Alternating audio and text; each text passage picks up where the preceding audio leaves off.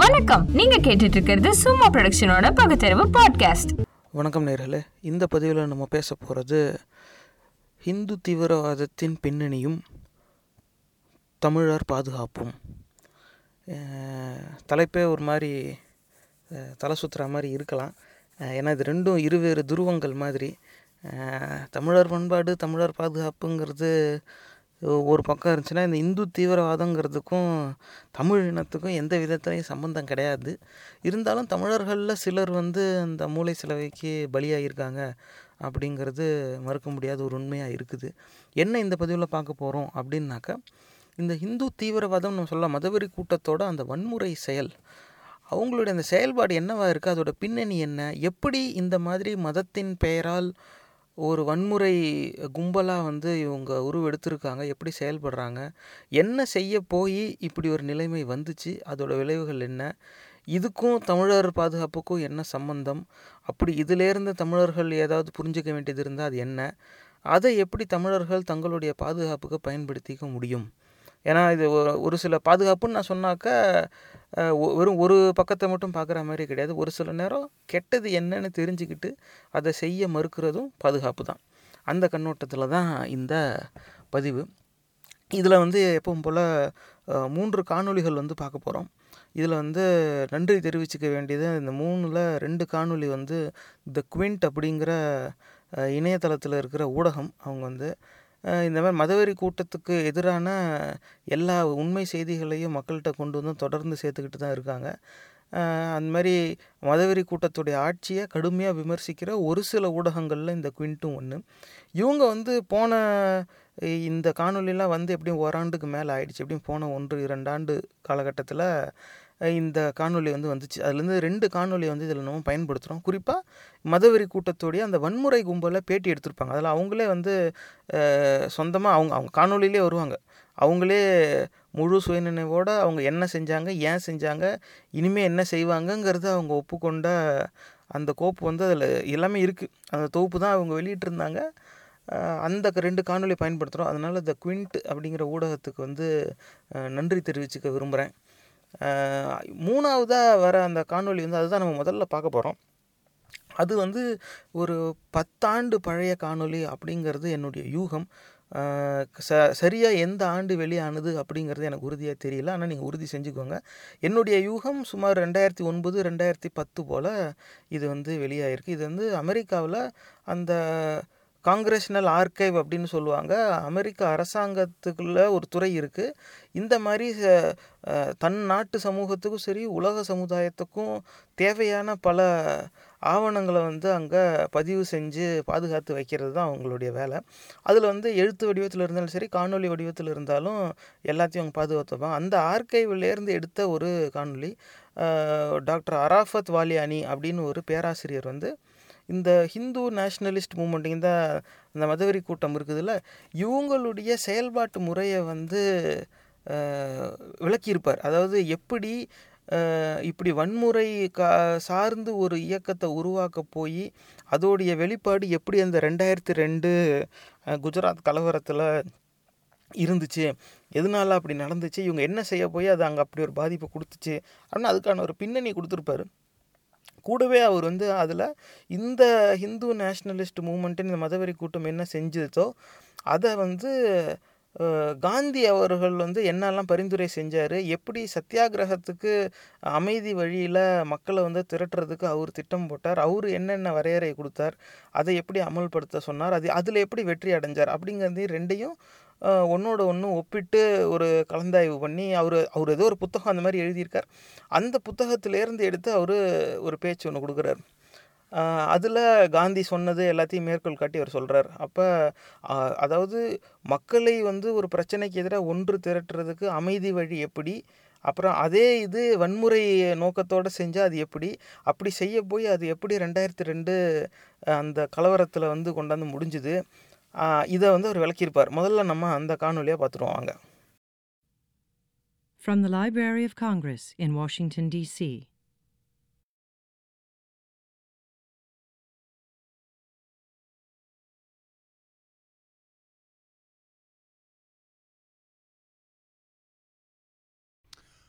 Welcome to all of you My name is Robert Saladini, and it's my pleasure to introduce our speaker to you today. His name is Dr. Arafaat Valiani, and the title of his lecture is also the working title of his current book project, a project that he's working on here at the Library of Congress as part of his Kluge Fellowship. The title is Militant Publics, Physical Training, Guerrilla-Styled Protest and Civic Action in Gujarat, India. It is an investigation of how practices of physical training have produced novel forms of civic conduct that are tied to public performances of violence in Gujarat. Gujarat, westernmost state in modern India, has played and continues to take a leading role in the economic and cultural history of that country. Some believe that it's destined to become India's major trade and commerce center. Gujarat is also known to, or may be known to some of us, as the home of Mahatma Gandhi, the father of modern India, and one of the most important and influential political and social figures of the 20th century. Through his leadership and because of his belief in nonviolent confrontation, the British were encouraged to leave or were driven out of India. And Dr. Arafaat will be discussing Gandhi and these efforts in his talk today. We shouldn't assume that nonviolence and physical preparedness are or were mutually exclusive in the Indian anti-colonial nationalist movement. Dr. Valiani has thoroughly examined this physical preparedness regimen in that movement, its consequences, and the role that it plays in contemporary Indian political movements such as the Hindu national movement. And he is more than qualified to do so. In his position as assistant professor at Williams College, with a doctoral degree from Columbia University, where his dissertation title was Formations of Dissent, Militancy and Violence in Gujarat, 1928 to 2002. His master's degree from the School of Oriental and African Studies and the London School of Economics, and with several important fellowships and publications on the topic under his proverbial belt. Arafaat Valiani's next research project will focus on practices of consumerism and citizenship in the context of commercial architecture and urban planning in contemporary India. So you've heard from me. Let's now hear from Dr. Valiani. Thank you.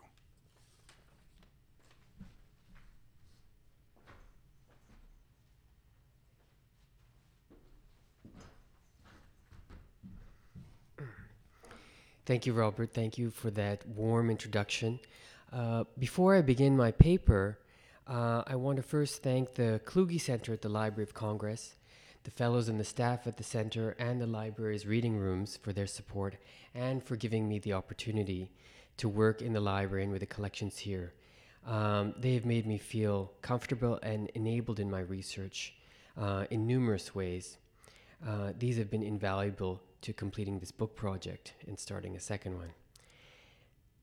I've been able to settle down easily into the Kluge Center and Library and conduct my research while I've been here. Before I start my paper, I also want to acknowledge in advance that a good number of the images that you're going to see in this lecture are drawn from various collections at the library. It's images and text that you'll see, which belong to the collections at the library. So as I move through them, if I don't acknowledge their particular source in terms of the specific reading room that they came from, please keep in mind that they're all part of this very rich collection at the library. A riot in Gujarat, communal violence in modern India. The macabre episode of ethnic cleansing of the minority Muslim community, which was undertaken by activists of the Hindu nationalist movement in the western Indian state of Gujarat in 2002, in which approximately 2,000 people were killed, confirmed the deep entrenchment and popularity of religious nationalism in the state. The Hindu nationalist activists who were involved in these attacks were active members in the Shakhas of the Vishwa Hindu Parishad, the VHP, and the Bajrang Dal, which are visible organizations of the Hindu nationalist movement in India.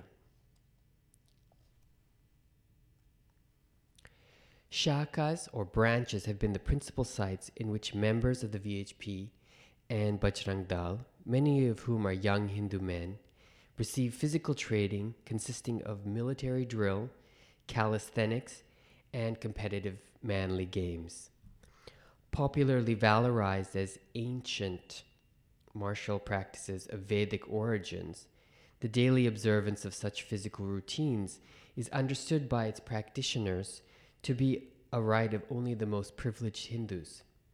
Over the past 4 decades, these branches have become centers of initiation for new recruits to the Hindu nationalist movement, particularly in Gujarat. The number of shakas in post-colonial Gujarat has grown, which non-governmental organizations and secular activist movements contend has contributed in important ways to the overall entrenchment of the movement in the state. The ever-widening support for Hindu nationalism, some analysts suggest, has also enabled the commission of political violence against Gujarati minorities, with major episodes also taking place in 1969, 1985, 1992, among other major instances. Various corners of the English media in India, as well as a number of secular activists and non-governmental organizations, suggest that Hindu nationalist leaders have functioned as the architects of episodes of anti-minority violence. They have made a concerted effort to provide the ideological and organizational resources within Hindu neighborhoods, we are told. Such resources are deployed for campaigns of communal violence against Indian minorities. From the available evidence, such campaigns seem to be often pursued in the service of the electoral goals of the political arm of the movement, the Bharatiya Janata Party. So what you see here is a slide of a procession that passed from Gujarat to North India. It was taken out by the BJP and widely supported by various Hindu nationalist organizations and activists.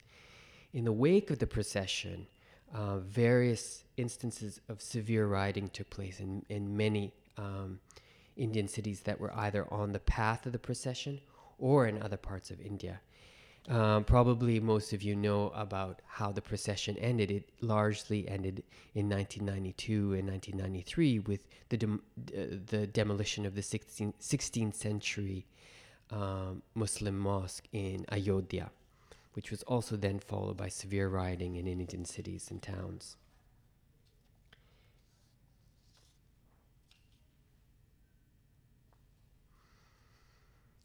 The forms of physical training which are enacted in Hindu nationalist branches and their attendant ideology are contrasted with some merit with the nonviolent nationalist movement of Mahatma Gandhi that originated in Gujarat.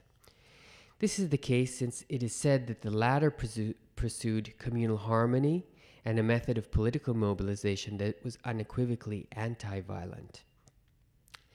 Historiographical literature on communalism in colonial India complicates this portrait of the Gandhian movement as a purely pietistic political force by pointing to the common ideological threads that indeed existed between Gandhi's brand of nationalism and that of Hindu nationalists. In particular, scholars confirm that the rhetoric of nationalism was articulated by both Gandhi and various leaders of the Hindu nationalist movement in a register that had powerful communal reference and drew upon upper-caste Hindu concepts. Both Gandhi and Hindu nationalists like Dr. Keshav Baliram Hedgewar, Madhav Gawalkar, Vinayak Savarkar, among others, identified primarily Vedic texts, rituals, and symbols as evidence that India culturally constituted a, quote, civilization and nation. These leaders also appropriated and employed forms of Orientalist knowledge about India, which were produced by agents in the service of the colonial state in the 19th century, in order to construct visions of Indian nationalism and the forms that social and political modernity in the subcontinent should take. While the discursive commonalities of the neat Indian histories that inhered the nationalisms of both Gandhi and Hindu nationalist leaders have been studied extensively, the points of convergence with the kinds of political practices and forms of self-reform that were enabled in nonviolent and more violent projects of nationalist mobilization have only received a preliminary examination by scholars so far. In an attempt to fill this lacuna, I investigate the centrality of practices of physical training in Gandhian thought in this paper, in order to foreground the manner in which somatic self-preparation and auto-transformation formed an important part of Gandhi's vision of the nonviolent movement. Based on my interpretation of Gandhi's writing in Gujarati and English, I argue that Gandhi's nonviolent views of political resistance involve braiding together forms of physical training and military maneuvers while still retaining a commitment to nonviolence. I demonstrate how Gandhi and leaders around him prescribed such practices in an effort to organize the nationalist movement and produce morally and physically capable political subjects. I survey the linked themes of physical training and military drill in Gandhi's writing to underscore the important place they occupied as Gandhi outlined and continually modified his biopolitical program of nonviolent mobilization. In tracing how nonviolent forms of physical training inform Gandhi's strategies of organizing political resistance, this paper, and I hope this lecture, reveals how the Indian nationalist movement in early 20th century Gujarat depended upon the deployment of a set of efficacious techniques by which to create and mobilize social subjects. Such social subjects, I explain, were intended to be physically and morally prepared to undertake episodes of anti-colonial protest. So what I've done for this presentation is I'm going to focus on the first part of my book, in which I examine Gandhian ideas about bodily training and discipline, and then I track the evolution of the movement through parts of Gujarati nationalist history where we see the introduction of violence in the context of a largely nonviolent movement. The second part of my book examines Hindu nationalism and physical training in Gujarati shakas in particular. I was a participant observer in those shakas, so there I connect and underscore the continuities and discontinuities between Gandhi's views of physical training and those that have come to operate in contemporary Hindu nationalist branches, particularly in the post-colonial period. So what I've planned to do is discuss for this lecture Gandhi's ideas, and if you have specific empirical questions, I can then field those at the end. Those will probably reflect what's in those latter chapters that we won't be discussing today. So in making these arguments, the following qualifications and methodological points must be stated in order for the readers and all of you to correctly situate my arguments and the account that I seek to advance in my book project. Regarding my argument, which concerns the historical origins of physical training and nationalism in Gujarat, one should note that I'm not suggesting that Gandhi openly advocated for the collective use of violence.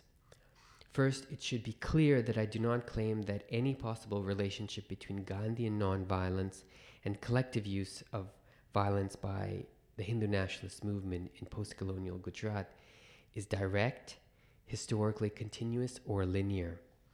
Therefore, one should not assume that I'm suggesting that disciplined nonviolent physical training and activism translates simply into Hindu nationalist political violence.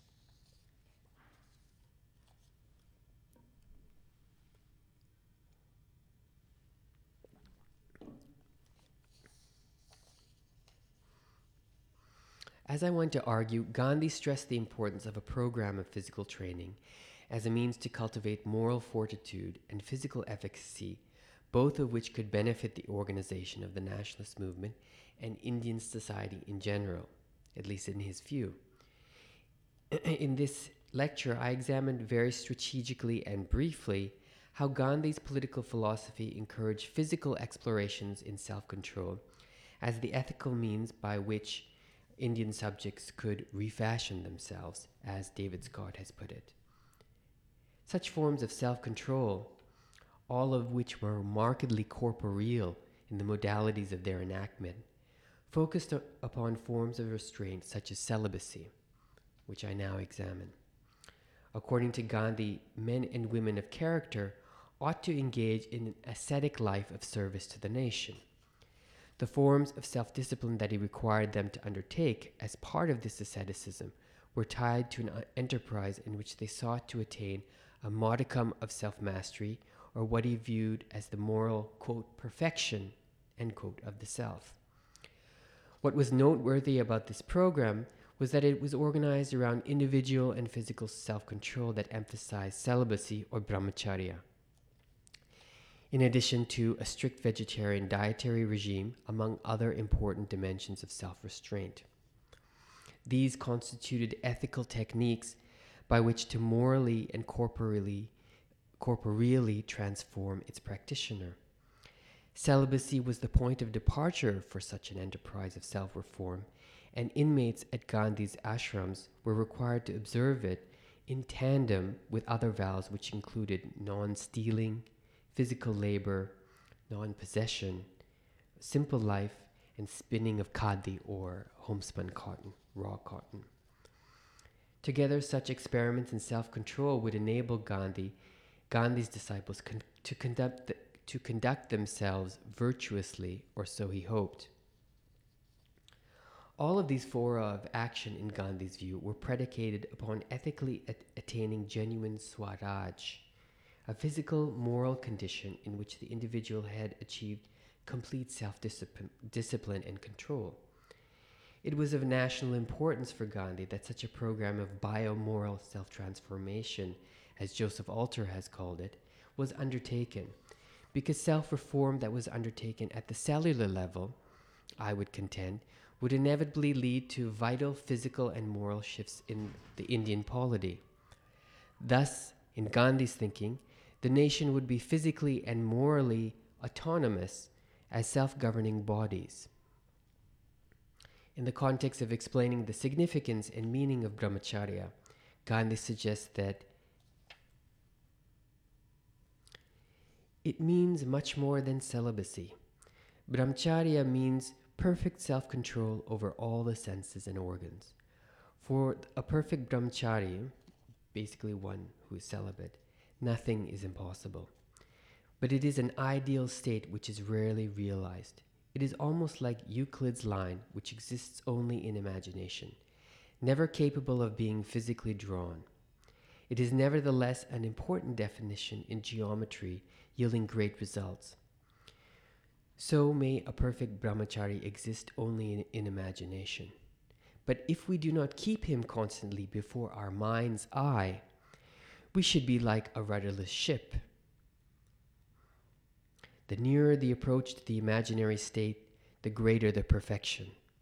I hold that a life of perfect continence in thought, speech, and action through brahmacharya is necessary for reaching spiritual perfection, and a nation that does not possess such men is the poorer for it.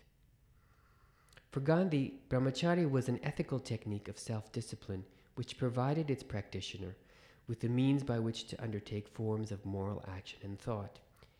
It formed core habits through which subjects could engage in controlled instances of self-experimentation that not only yielded physical self-possession to the practitioner, but also moral illumination, what he calls spiritual perfection, drawn toward a horizon of self-mastery. The exploratory practice of the brahmachari afforded him with knowledge that would not only augment his capacity for metaphysical understanding, it would enrich the intellectual wealth of the entire Indian nation.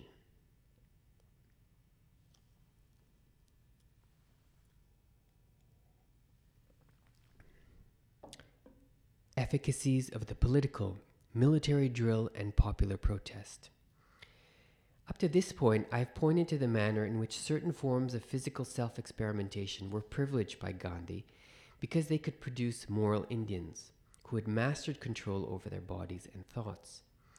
While these social subjects were viewed as paragons of virtue within Gandhi's view of citizenship, his vision privileged a political agent whose conduct could also be aligned with nationalist forms of mobilization and acts of collective political resistance, namely to the British. In this last section of my lecture, I examine how Gandhi braided these forms of self-discipline, which were honed corporeally, with imperatives of the nationalist movement. I will survey the theme of embodied training in relation to Gandhi's attempts to create a body of activists who could be put in the service of the Satyagraha, or non-violent movement, which aimed to disrupt colonial rule and aimed to undertake popular episodes of protest and dissent. Significantly, I illustrate how specific forms of bodily conditioning could create physically capable nonviolent activists who were made into sufficiently pliant operators who could be placed under the strict control of Gandhian organizers. We will see how military drill, calisthenics, and in fact yoga were endorsed by Gandhi as the means to achieve and cultivate physical capacities among Gandhian activists. Capacities that I suggest could bring order to the nationalist movement.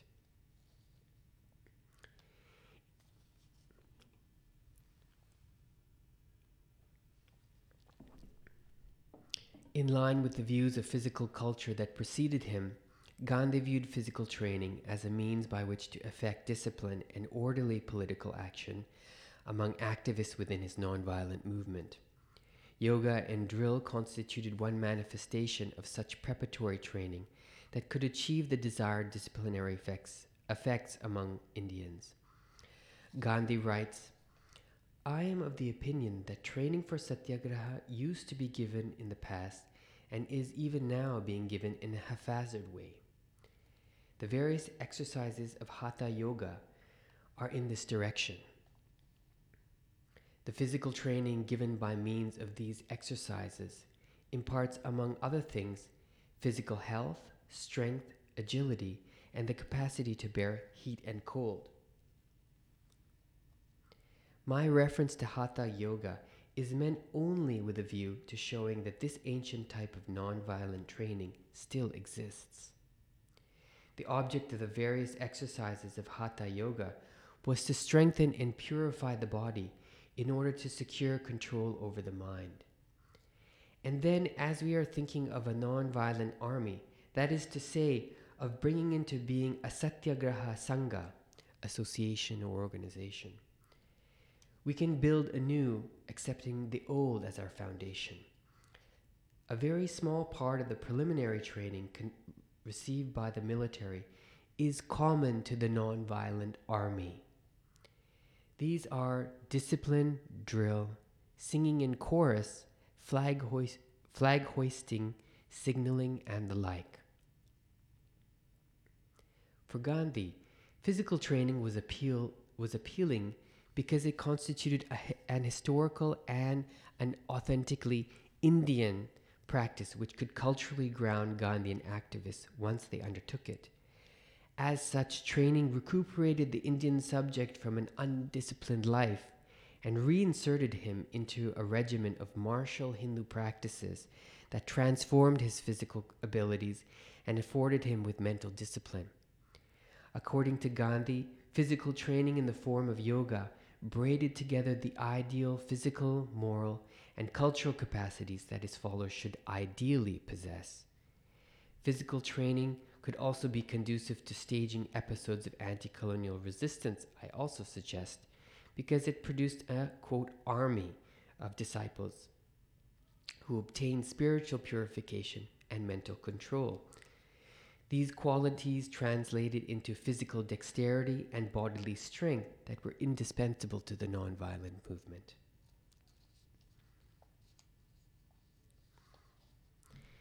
As we already discussed, Gandhi himself endorsed collective drilling as a practice that was adopted from the military and could be deployed productively for the nonviolent movement. The reasons why he looked to the military and militaristic metaphors, at least in the second decade of the 20th century, were associated with the internal organization, or more correctly, the lack thereof, specifically in the nationalist movement in Gujarat. In this period, Gandhi and a contingent of grassroots organizers who supported him intended to cultivate, incorporate, and direct the vibrant energies of peasants into the nationalist movement.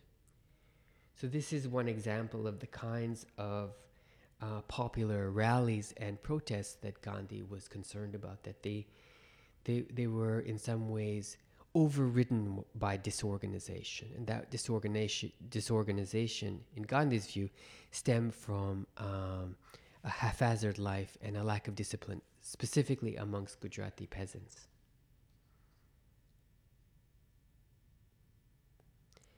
Peasants who were certainly socially differentiated, who belonged to different caste, subcaste, and religious communities, formed an important and large part of the population who could effectively populate the nonviolent movement which Gandhi sought to build in Gujarat.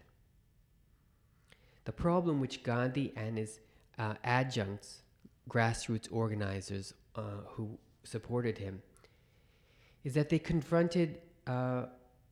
were confronted with the following kinds of questions. How could the passions of Gujarati peasants be channeled toward episodes of controlled anti-colonial resistance? How could Gandhian organizers incorporate them into the movement and train them for nonviolent resistance, all the while excising the potential for resorting to the use of violence, as they had in earlier and failed attempts at anti-colonial protest, which was supposed to be undertaken nonviolently for Gandhi? As analyzed by David Hardiman, the Khera Satyagraha, which took place in central Gujarat in 1917 and 1918, was an experiment in Satyagraha that aimed to withhold the payment of land revenue from the colonial state, and which ended in mixed results. As the agitation unfolded, tactics of violent insurgency were introduced by the peasants, which violated Gandhi's non-violent strictures and caused his disenchantment with the movement there.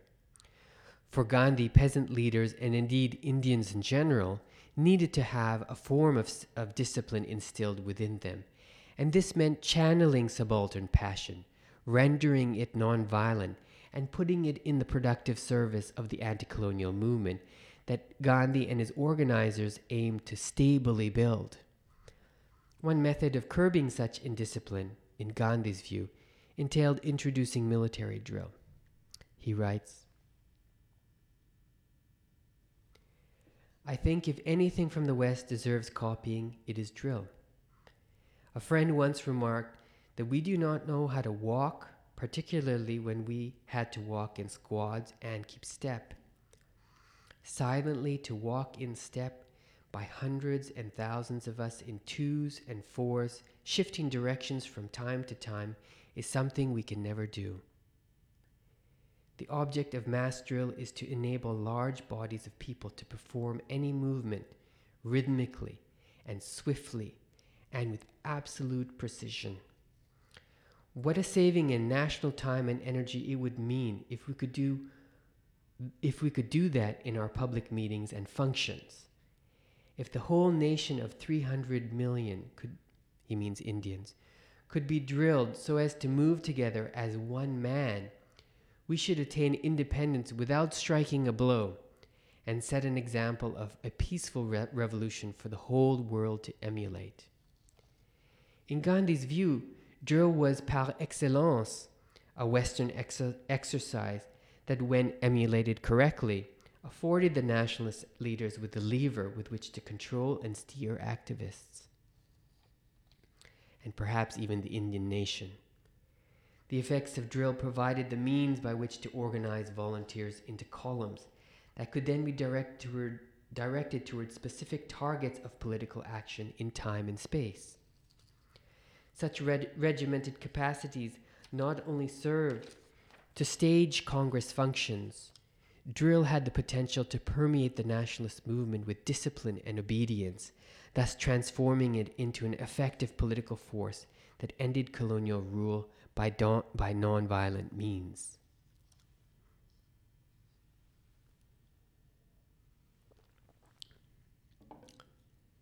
Themes of military organization and war significantly shaped Gandhi's views, among other things, especially as it concerned the requisite capacities that his disciples had to possess and efficacies they had to attain. In reference to the enlistment in the army for World War I, Gandhi encouraged Indians to join British forces and contribute to the war effort as a means to acquire both courage and manliness. In Gandhi's view, joining the army meant that Indians were, quote, likely to come to learn the use of arms, and so it was the path of wisdom to take advantage of this opportunity, end quote. For him, the law that enforced the disarmament of Indians was, quote, the blackest law, end quote, of the British government, and therefore joining the army was an effective means to challenge it. Moreover, he viewed enlistment in the army as, quote, a golden opportunity to learn in the use of arms, end quote. Military training could not only remake middle-class Hindus, who had become meek and lacking in discipline in his view. Military-style drill could afford Gandhian charges with skill, and the possession of such skills, by addition, could construct a nationalist organization that could effectively challenge colonial rule. For successfully carrying out Satyagraha, anti-colonial passion would not suffice, at least not on its own. As a political movement, non-violent nationalists in Gujarat required the attainment of an organizational economy, which was exemplified, perhaps ironically, by the British state and its military in particular. Military models of coordination, that is collective coordination, function as the metric along which Gandhi delineated a model for achieving mobilizational efficacy and moral consonance within the nonviolent movement. This was the case, at least in part, because of his direct experiences with the organization of war, particularly in South Africa. His observations on the Boer War in 1899 inspired his view about the purchase of military exercises for Satyagraha, particularly in relation to the efficacious physical and moral effects of such routines. During the Second Boer War, which took place from 1899 to 1902, in which Boers undertook guerrilla warfare to resist the colonization of the republics in South Africa by the British, a young Gandhi and like-minded loyalist Indians established the Indian Ambulance Corps, that was intended to serve the British forces. So that's the corps, or that's a picture of some of the corps members right here. Gandhi's seated there in the very, very middle.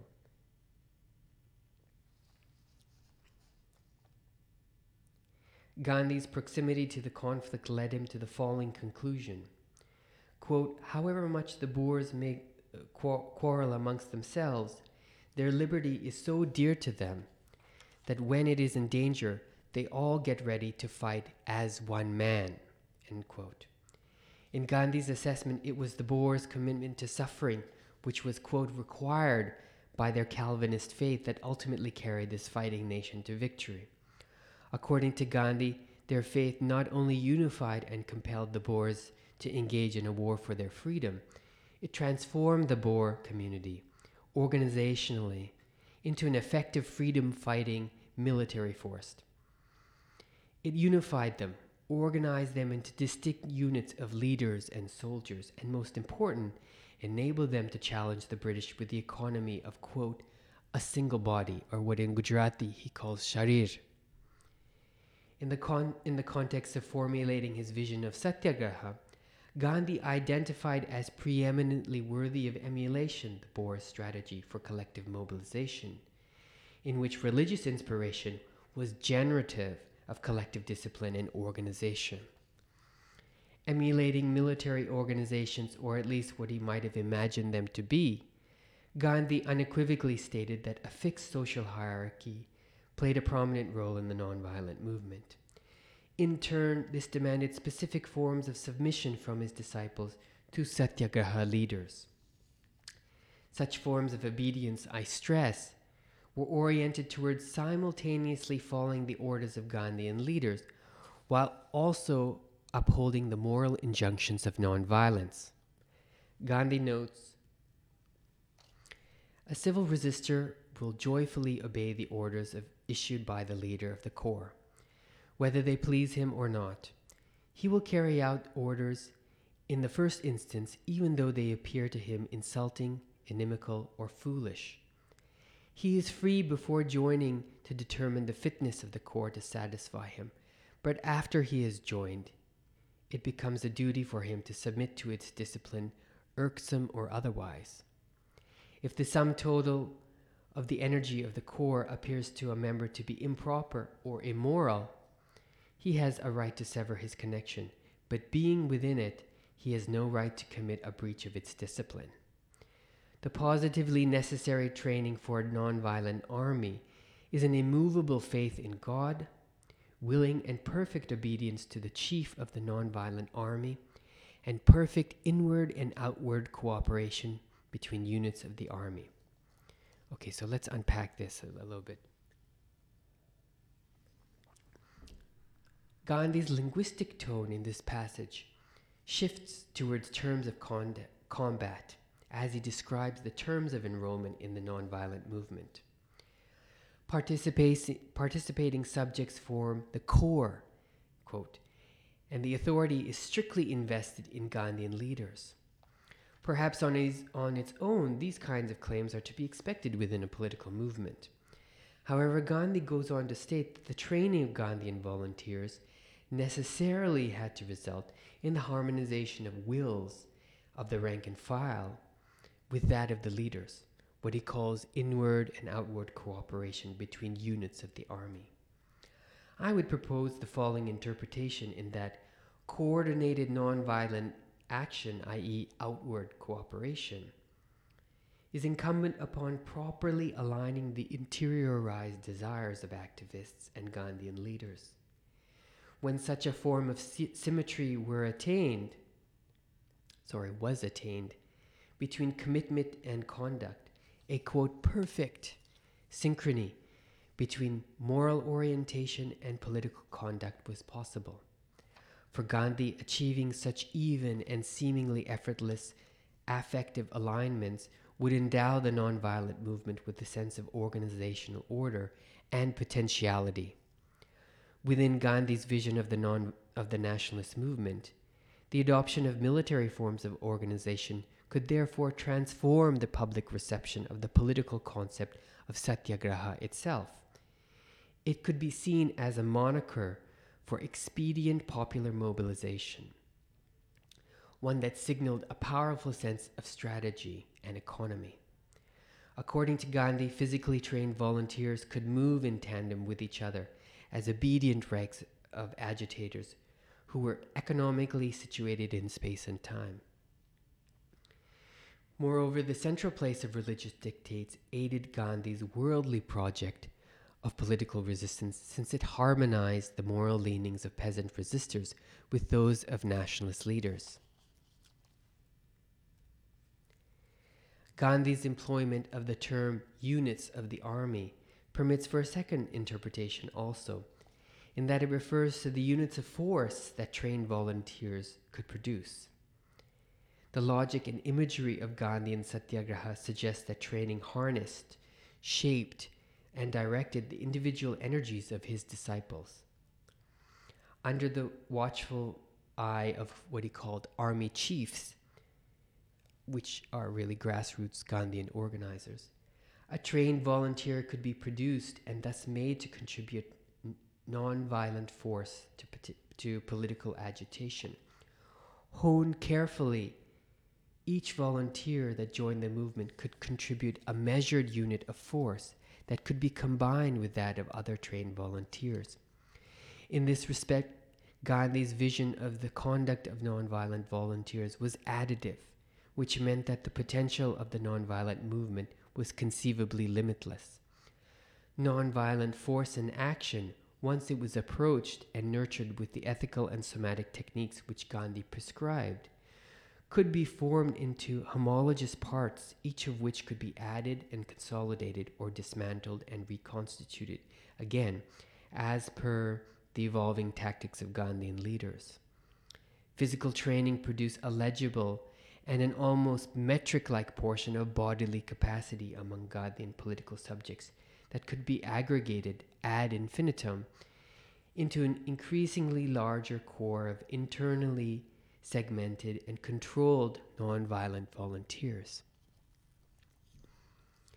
Gandhi's vision of Satyagraha outlined a rigorous program of self-reform and political mobilization which drew upon practices of physical training and military maneuvers. Physical labor, drill, and collective maneuvers featured prominently in his writing about Satyagraha, as he sought to propose a method of self-reform and transformation, particularly for a constituency of what he viewed were, quote, emasculated, end quote, Hindu males.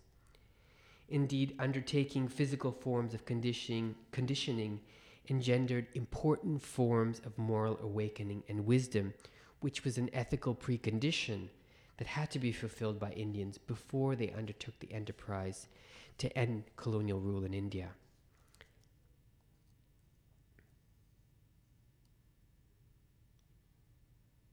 While Gandhi's methods endorse forms of self-discipline and experimentation, his program of political mobilization was also meaningful and appealing because of the emphasis that he placed upon efficacy.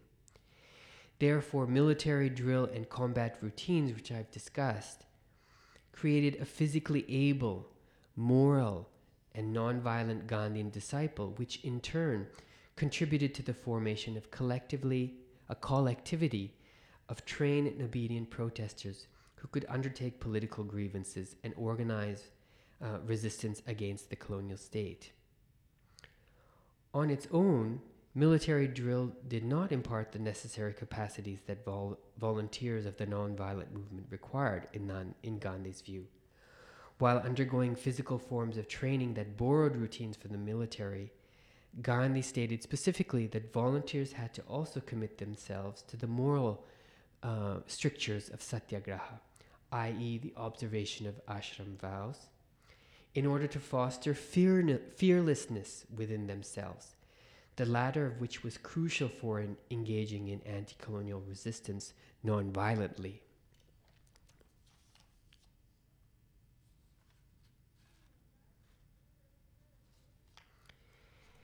Now what I'm going to do is, so far we've discussed Gandhi's ideas that he's published in Gujarati and English, and I've only in some ways intimated to the historical context.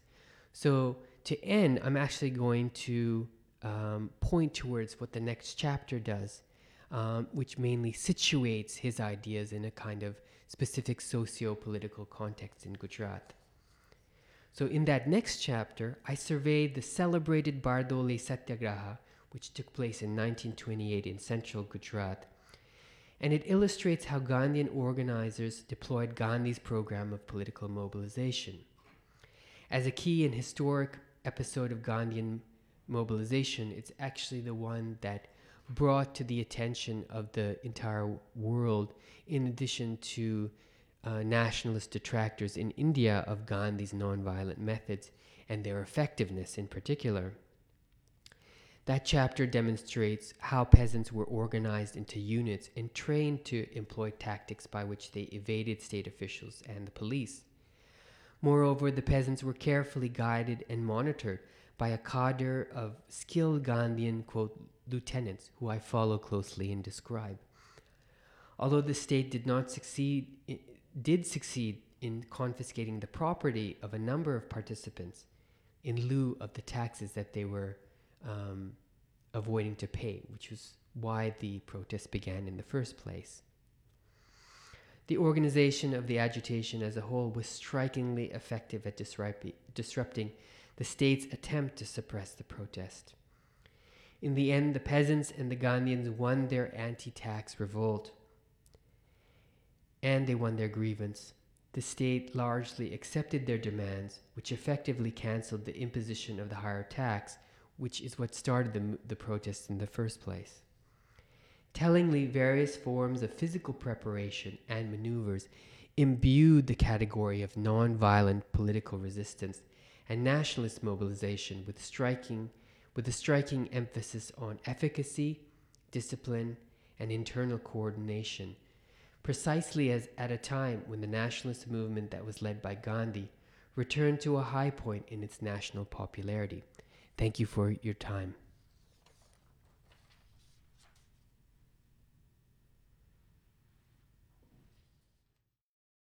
This has been a presentation of the Library of Congress.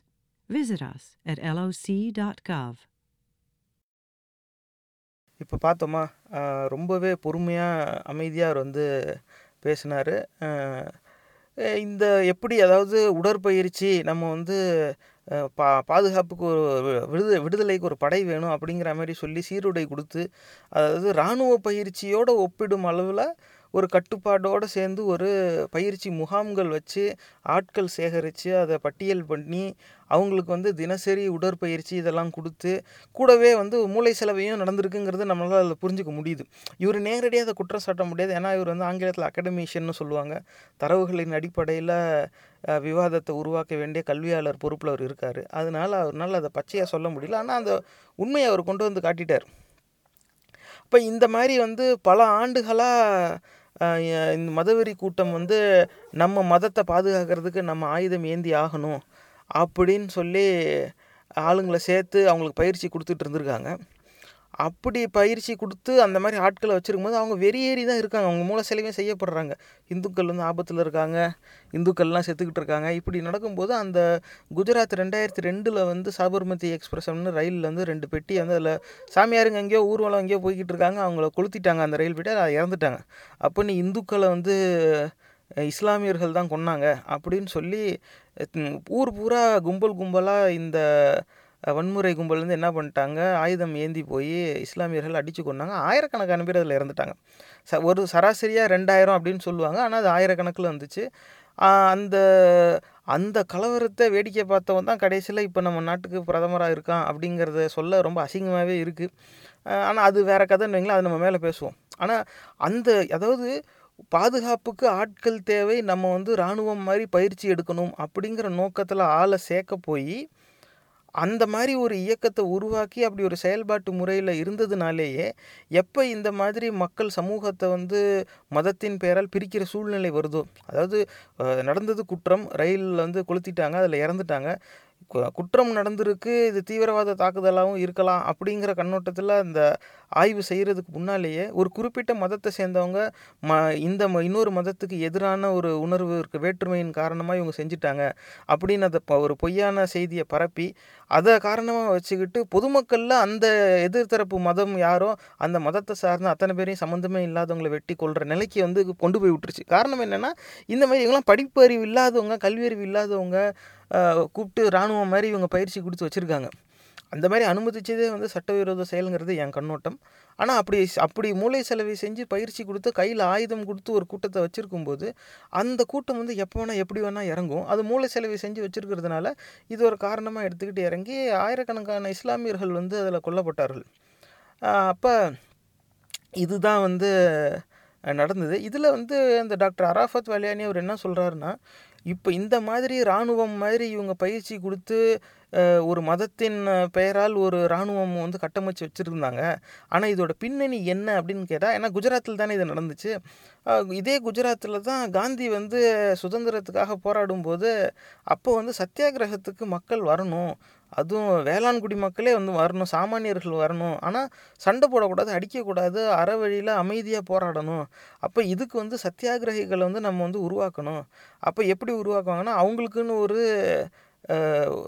கட்டுப்பாடு வேணும், சுய கட்டுப்பாடு வேணும், சிந்தித்து செயல்படணும், எது சரி தவறுன்னு புரிஞ்சு தெரிஞ்சு செயல்படணும். அப்போ அவங்களுக்கு வந்து யோகா இந்த மாதிரியான எல்லா உடற்பயிற்சியெலாம் செய்யணும். அப்போ அதெல்லாம் வந்து பயிற்சி செய்யுங்க. அப்புறம் இந்த மாதிரி அவருக்கும் அந்த மதம் சார்ந்த சிந்தனை வந்து காந்திக்கு இருந்துச்சு. ரொம்ப உத்தமன் அப்படின்னு நான் சொல்ல மாட்டேன், அது என்னுடைய தனிப்பட்ட கருத்துன்னு வச்சுக்கோங்களேன். அப்போ அந்த மாதிரிலாம் வந்து செய்யணும், இப்படிலாம் நீங்கள் யோகா பண்ணணும், நல்லதை நினைக்கணும், நீங்கள் வந்து அந்த எல்லோரும் வந்து கலந்துக்கணும், அப்போ தான் நம்ம வந்து ஆங்கிலேயர்களுக்கு எதிரான ஒரு சத்தியாகிரகத்தை வந்து நம்ம முன்னெடுத்து நடத்த முடியும், அமைதி வழியில் நம்ம விடுதலை பெறலாம் அப்படிங்கிறதுக்காக அப்படி ஒரு பரப்புரை அவர் நடத்தினார். எல்லோரும் போய் இப்படி எல்லோரும் ஒன்று சேருங்க எல்லோரும், அதாவது நோக்கம் அடியில் என்னன்னாக்கா தனித்தனியாக அவன் வீட்டில் உட்காந்து யோசிக்காமல் எல்லோரும் தினமும் ஒரு குறிப்பிட்ட நேரம் ஒதுக்கி ஒரு இடத்துல ஒன்று இணைஞ்சு ஏதாவது செய்யுங்க. தினம் ஒன்றா சேர்ந்து ஒரு ஏதாவது ஒன்று ஒரு சில காரியங்களை செய்யும்போது அந்த கூடி சேர்ந்து செயல்படுற அந்த பழக்கம் வந்து இயல்பாகவே வந்துடும். நீங்கள் ஒன்றா சேர்ந்து புத்தகம் படித்தாலும் சரி, ஒன்றா சேர்ந்து யோகா பயிற்சி எடுத்தாலும் சரி, ஒன்றா சேர்ந்து பூஜை பஜனை பண்ணாலும் சரி, ஆனால் தினம் நேரம் ஒதுக்கி இல்லை வாரத்துக்கு ஒரு தடவையோ எப்படி அமைதோ எல்லோரும் ஒன்று சேர்ந்து செய்கிற மாதிரி செய்யுங்க. அது தினசரி பழக்கம் ஆச்சுனாக்கா அப்போ அந்த ஒன்று கூடி செயல்படுறது மக்களுக்கு பழக்கம் வந்தாவே சத்தியாகிரகம்னு வரும்போது ஒன்று கூடிடுவாங்க, அந்த ஒற்றுமைங்கிற எண்ணம் வந்துடும் அப்படிங்கிற எண்ணத்தில் அவர் அதை சொல்லியிருக்கார். அப்படி தான் வந்து இந்த பேராசிரியர் அராஃபத் வலியானி அதான் சொல்கிறாரு. ஏன் கண்ணோட்டம் அது கிடையாது. அன்னைக்கு தேதியிலே வந்து என்ன மதவெறி கூட்டம், இப்போ இருக்க மதவெறி கூட்டம் வெற்றா மற்ற மதத்துக்கு அப்படின்னு நேரடியாக சொல்லிட்டான். அவர் வந்து அதை மறைமுகமாக சொல்லி மதம் சார்ந்த ஒரு நாடு கட்டமைக்கணும், ஆனால் அதில் மற்றவங்களும் இருக்கணும்னு ஒரு கடைசியில் நினச்சிட்டார். அவருக்கு ஒரு மனசு மாறிடுச்சு. அதனால தான் எந்த மதவெறி கூட்டம் அவரை ரொம்ப போற்றி பேசிக்கிட்டு இருப்பாங்களோ இன்றைக்கும் நடிப்பானுங்க அயோக்கிய பேரில் இவனுங்க தான் கொண்டாங்க. காரணம் என்னன்னாக்கா அவருடைய பேச்சு இவங்க மொத்தமாக நம்பி சரி நமக்குன்னு ஒரு நாடு வருது இது மொத்தமாக ஒரு சாயம் பூசிடலான்னு இவங்க ரொம்பவே ஆசை ஆவலாக காத்துக்கிட்டு இருந்தாங்க. எப்படியும் சண்டை போட்டு இஸ்லாமியர்கள் வந்து தனி நாடு கேட்டவங்க போயிட்டாங்க, எல்லா இஸ்லாமியர்களும் போயிடணும். அப்போ அவர் என்ன சொல்லிட்டார், விருப்பம் இருக்கிறவங்க போட்டோம் விருப்பம் இல்லாதவங்க இங்கே இருக்கட்டும், இந்த நாடு வந்து ஒரு குறிப்பிட்ட மதத்தில் வரக்கூடாதுன்னு சொல்லி எல்லோரும் இருக்கணும் அப்படின்னு ஒரு பேச்சு பேசினதும் இவன் நம்ம மதத்துக்குன்னு ஒரு நாடு வர்றதை தடுத்துருவான், இவன் வந்து இவன் நல்ல பேர் வாங்கி இவன் குடும்பத்தை சேர்ந்தவங்களுக்கு அரசியல் பதவி வாங்கி கொடுக்கணுங்கிறதுக்காக நம்ம கொள்கையை வந்து இவன் சமரசம் பண்ணிட்டான்னு சொல்லி தான் காந்தி வந்து தூக்குனது. ஏன்னா யார் கொண்டாங்க அப்படின்னு நீங்கள் போய் பாருங்கள், அது வந்து மதவெறி கூட்டம் தான், விஸ்வ இந்து பரிஷத் தான், வேறு யாரும் கிடையாது. எந்த கூட்டம் இவரை வந்து கிட்டத்தட்ட இறைவனாக வணங்குச்சோ அவர் அந்த கூட்டம் வந்து இவரை தூக்கிடுச்சு. காரணம் என்னென்னா எல்லா மதத்தை சேர்ந்தவங்களும் ஒன்றா இருக்கணும்னு ஒரு பேச்சை பேசிட்டார். அப்போ அந்த சிறுபான்மை மக்களுக்கு நீ எப்படி ஒரு குரல் கொடுக்கலாம், நீ நமக்கு தானே பேசியிருக்கணும், அவங்களுக்கு தான் ஒரு தனி நாடு கிடைக்குதுல, அவங்க எல்லாரும் அங்கே போகட்டும் விரட்டி விட்டுட்டு நம்ம வாழ்ந்துக்கலாம் அப்படிங்கிற எண்ணத்தில் இருந்த அவங்களுக்கு எதிராக இவர் சிந்திச்சிட்டார். எனக்கு தெரிஞ்சு காந்தி செஞ்ச ஒரே நல்ல காரியம் அதுதான், அதுக்கு முடிச்சுட்டாங்க கதையை. இப்படி தான் நடந்திருக்கு. இப்போ இதில் இந்த பேச்சில் வந்து அந்த டாக்டர் அராஃபத் வலியானி என்ன சொல்கிறாருன்னா, அந்த காலத்தில் அமைதி வழியாக போராடுறதுக்காக மக்களை ஒருங்கிணைக்கிறதுக்கு இந்த மாதிரி தினசரி மக்கள் கூடி இந்த மாதிரி நிறையா சுய கட்டுப்பாடோடு வாழணும், உடற்பயிற்சி செய்யணும், யோகாலாம் செய்யணும், அப்போ தான் வந்து உடலும் மனமும் சிந்தனை எல்லாமே ஒரு நிலையில் சரியாக இருக்கணும், கட்டுப்பாட்டில் இருக்கணும். அப்படி இருக்கும்போது தான் நீங்கள் வந்து சமூக சிந்தனையெல்லாம் உங்களுக்கு வரும், நீங்கள் ஒன்றிணைஞ்சு செயல்படலாம் அப்படிங்கிற மாதிரி அங்கே சொல்ல போனாங்க. அப்போ மக்களை ஒருங்கிணைக்கிறதுக்கு எல்லோரும் ஒன்று கூடி பயிற்சி செய்யுங்க அப்படிங்கிற சிந்தனை ரொம்ப நாள் முன்னாடியே விதைக்கப்பட்டுச்சு. ஆனால் காந்தி காலத்தில் காந்தி விதைச்சது அமைதி வழியில் போராடுறதுக்காக. ஆனால் அதே டெம்ப்ளேட்டை இவங்க எடுத்துக்கிட்டு இவங்க வந்து ஆயுதம் ஏந்தி போராடணுங்கிற மாதிரி ஒரு தனி அரசாங்க என்ன சொல்கிற சட்டத்துக்கு புறம்பான ஒரு ஆயுதம் ஏந்திய ஒரு தனியார் இராணுவ படைங்கிற மாதிரி இவங்க உருவாக்கிட்டாங்க. ஏன்னா நீங்கள் பார்க்கலாம், நீங்கள் யூடியூப் எல்லா இடத்துலையும் நீங்கள் காணொலி எடுத்து பாருங்கள், துப்பாக்கி வச்சு பயிற்சி பண்ணுவாங்க, கத்தி, சின்ன குழந்தைங்க கையிலலாம் வாழை கொடுத்து ஊர்வலம் அனுப்புவாங்க. அதுதான் வந்து வட இந்தியா பாதி நாசமாக போனது இவனுங்களால தான், அது வேறு கதை. ஆனால் இப்படி வந்து உருவாக்கி வச்சுட்டாங்க. இந்த மாதிரி பல பேர் கல்வியறிவு இல்லாதவங்க மதத்தின் பெயரால் மூளை செலவை செய்யப்பட்டு சின்ன சின்ன இராணுவம் மாதிரி ஒரு குழுக்களாக இயங்குகிற ஆயுதம் ஏந்திய குழுக்களாக இருக்கும்போது இப்படி ஒரு சம்பவம் நடக்கும்போது அந்த அத்தனை குழுக்களுக்கும் அது ஒரு பெரிய பலம் அமைஞ்சிருச்சு.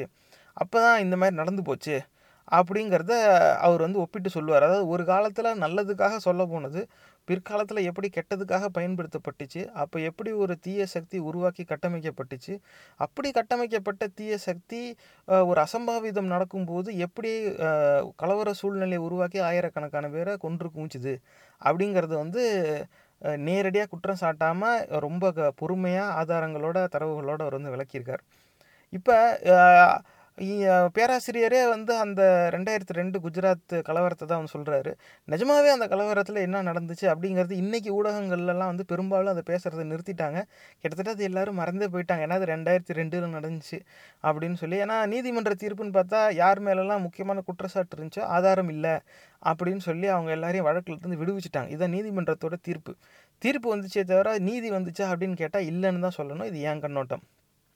ஏன் அப்படி சொல்கிறேன் அப்படின்னாக்கா, ஒரு IPS அதிகாரி, அவர் வந்து சஞ்சய் பட் அப்படின்னு நினைக்கிறேன், அவர் வந்து இந்த கோத்ரா ரயில் நிலையத்தில் சாபர்மதி எக்ஸ்பிரஸ் கொளுத்தப்பட்டுச்சோ அன்றைக்கே வந்து பிரச்சனை பெருசாகிடுச்சு. இது வந்து ஹிந்துக்களுக்கு எதிராக இஸ்லாமியர்கள் செஞ்ச தாக்குதல் அப்படிங்கிற மாதிரி புரளி பரவ ஆரம்பித்ததுமே அப்போ வந்து மதவெறி இந்த முட்டாள் தான் வந்து அங்கே முதலமைச்சராக இருந்தான். இவன் எல்லாரையும் கூப்பிட்டு அவன் வீட்டில் கூப்பிட்டு ஒரு ஆலோசனை கூட்டம் அவன் நடத்தியிருக்கான்.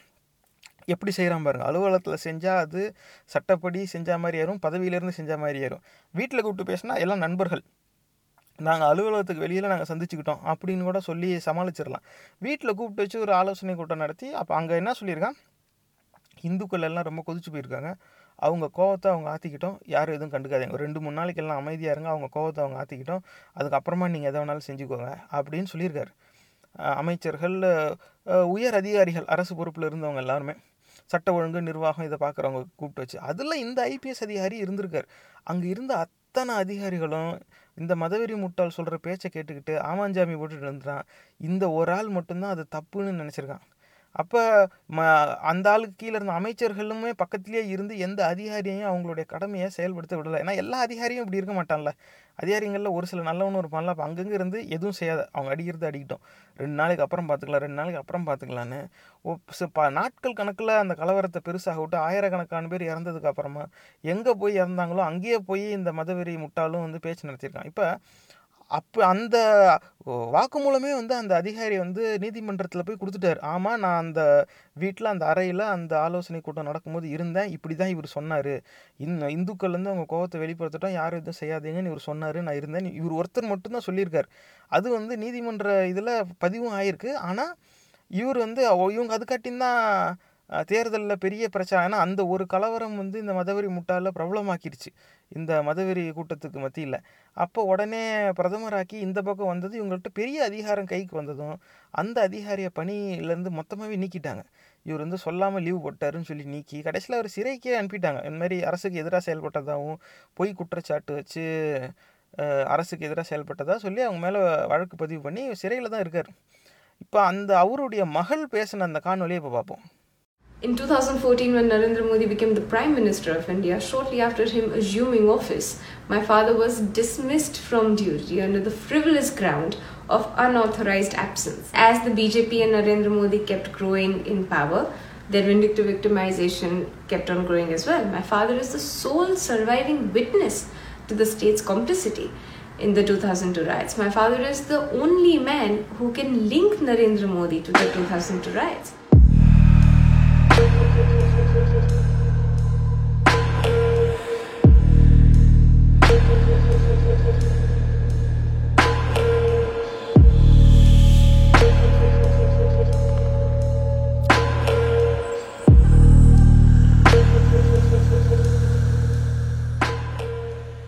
On the 27th of February 2002, shortly after the burning, Sabarmati Express at Godhra station, an official meeting was called in by Mr. Narendra Modi in his residence, where he very clearly exclaimed that let Hindus vent their anger, and he directly gave orders to all the state functionaries to step down, look the other way, while the Hindus vented out their anger.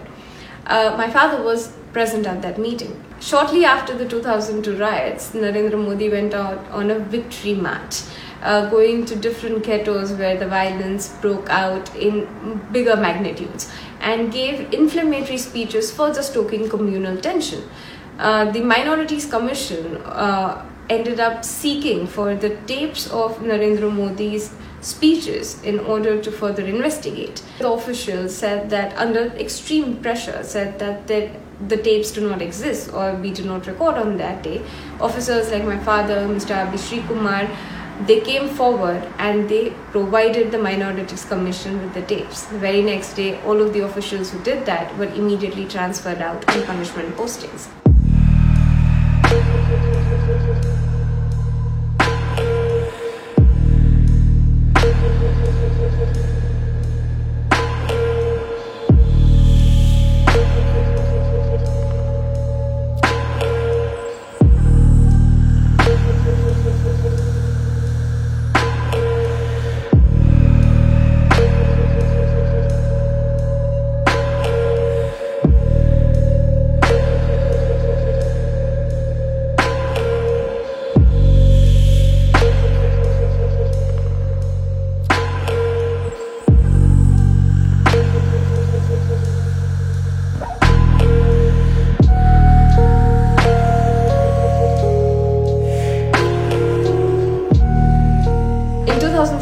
father was appointed as the superintendent of police of Sabarmati Central Jail, the man who was accused of having assassinated Taharin Pandya, Asghar Ali, was also imprisoned in that very jail, and he had come forward and confessed to my father, saying that there was a third man named Tulsiram Prajapati who had actually carried out the assassination.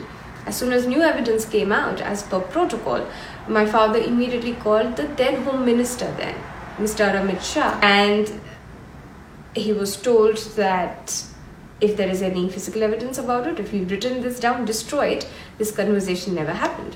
In 2014, when Narendra Modi became the Prime Minister of India, shortly after him assuming office, my father was dismissed from duty under the frivolous ground of unauthorized absence. As the BJP and Narendra Modi kept growing in power, their vindictive victimization kept on growing as well. My father is the sole surviving witness to the state's complicity in the 2002 riots. My father is the only man who can link Narendra Modi to the 2002 riots.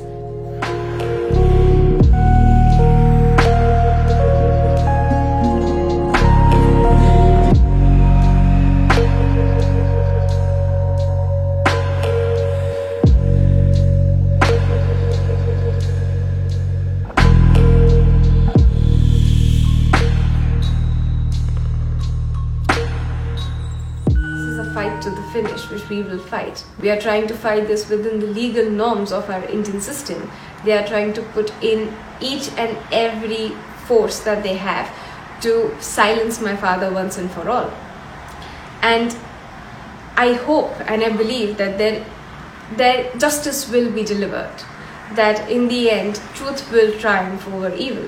Because my father has for all of these years relentlessly been the voice of all of the victims of the 2002 riots.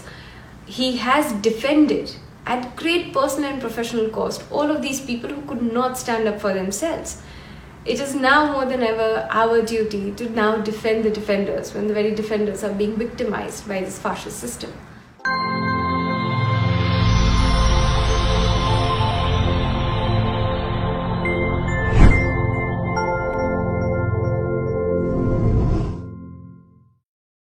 பார்த்தோமா, இப்போ இது தெளிவாக இப்போ உங்களுக்கு புரியுதா நேர்களே? அதாவது இப்படி ஒரு கொடுமையான சம்பவம் நடந்திருக்கு, ஆனால் அந்த கொடுமையான சம்பவத்தையும் தன் மதத்துக்கு சாதகமாக நடக்குதுங்கிறதுக்காக நூற்றுக்கணக்கான அதிகார வர்க்கத்தை சேர்ந்த தனி நபர்கள், அதாவது நிர்வாக பொறுப்பில் இருக்கிற அதிகாரிகள், காவல்துறை அதிகாரிகள், அமைச்சர்கள், இவங்க அத்தனை பேரும் தன் மதத்திற்கு சாதகமாக நடக்கிறது தானே சொல்லியிருக்கார், நம்ம ஏன் அதை கெடுக்கணும்னு சொல்லி இவ்வளோ பெரிய அநியாயம், அதாவது ஆயிரக்கணக்கான உயிர் போயிருக்கு, அதுக்கு காரணமாக இருந்த செயலை அப்படியே நின்று வேடிக்கை பார்த்துருக்காங்க. இதுதான் 2002 நடந்திருக்கு.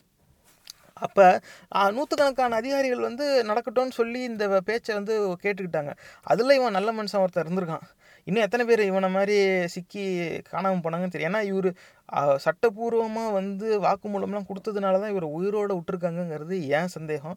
இதே மாதிரி மற்ற சிறிய பதவியில் இருக்கிற அதிகாரிகள்லாம் வெளிப்படையாக பேசியிருந்தால் அவங்க இந்நேரம் காணாமல் போயிருப்பாங்க. ஏன்னா இது ஏற்கனவே நம்ம பகுத்தறிவு கோமாளி நிகழ்ச்சியில் இதை நம்ம விமர்சனம் பண்ணியிருக்கோம், நீங்கள் யூடியூப்பில் போய் பாருங்கள். அதுவும் அந்த ஜட்ஜு லோயா அப்படின்னு சொல்லுவாங்க. என்ன ஆச்சு அந்த நீதியரசருக்கு? அதாவது எந்த நீதியரசர் இந்த மதவெறி முட்டால் அவனோட கூட்டாளிக்கு இந்த எதிரான வழக்கில் தீர்ப்பு சொல்லணுமோ, இவங்க ஆட்சிக்கு அடுத்த 6 மாதத்தில் அந்த நீதிபதியும் இறந்துட்டார், அவர் கீழே பணி செஞ்ச அவரோட உதவியாளரும் 2 பேர் இறந்துட்டாங்க, ரொம்ப மர்மமான முறையில் இறந்துட்டாங்க.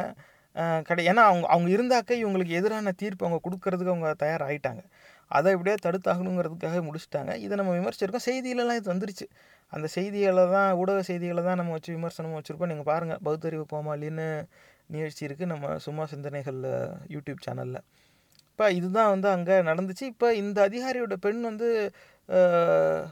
மகள் சொல்கிறாங்க, இந்த மாதிரி எங்கள் அப்பா தான் இருக்கிற ஒரே சர்வைவிங் விட்னஸ்ஸு, இவங்க தான் உயிரோடு இருக்கிறாங்க, ஆனால் இந்த மாதிரி இருக்குது, ஆனால் என்றைக்காவது ஒரு நாள் நாங்கள் எங்களுக்கு நீதி கிடைக்கும்னு நம்புகிறோம் அப்படிங்கிறாங்க. என்றைக்காவது ஒரு நாள் அது கிடைக்கும்னு நம்மளும் நம்புவோம், அவ்வளோதான் சொல்ல முடியும். ஏன்னா ஆளானப்பட்ட ஹிட்லரே அவ்வளோ பெரிய அதிகாரத்தில் இருந்தும் கடைசி வரைக்கும் பலசாலியாகவே நிலச்சி நிற்கலை, நொடிஞ்சு போய் எப்படி சேர்த்தானே தெரியாமல் தற்கொலை தான் பண்ணான். அதே நிலமை தான் இவங்களுக்கும் வரப்போகுது, அது வேறு கதை.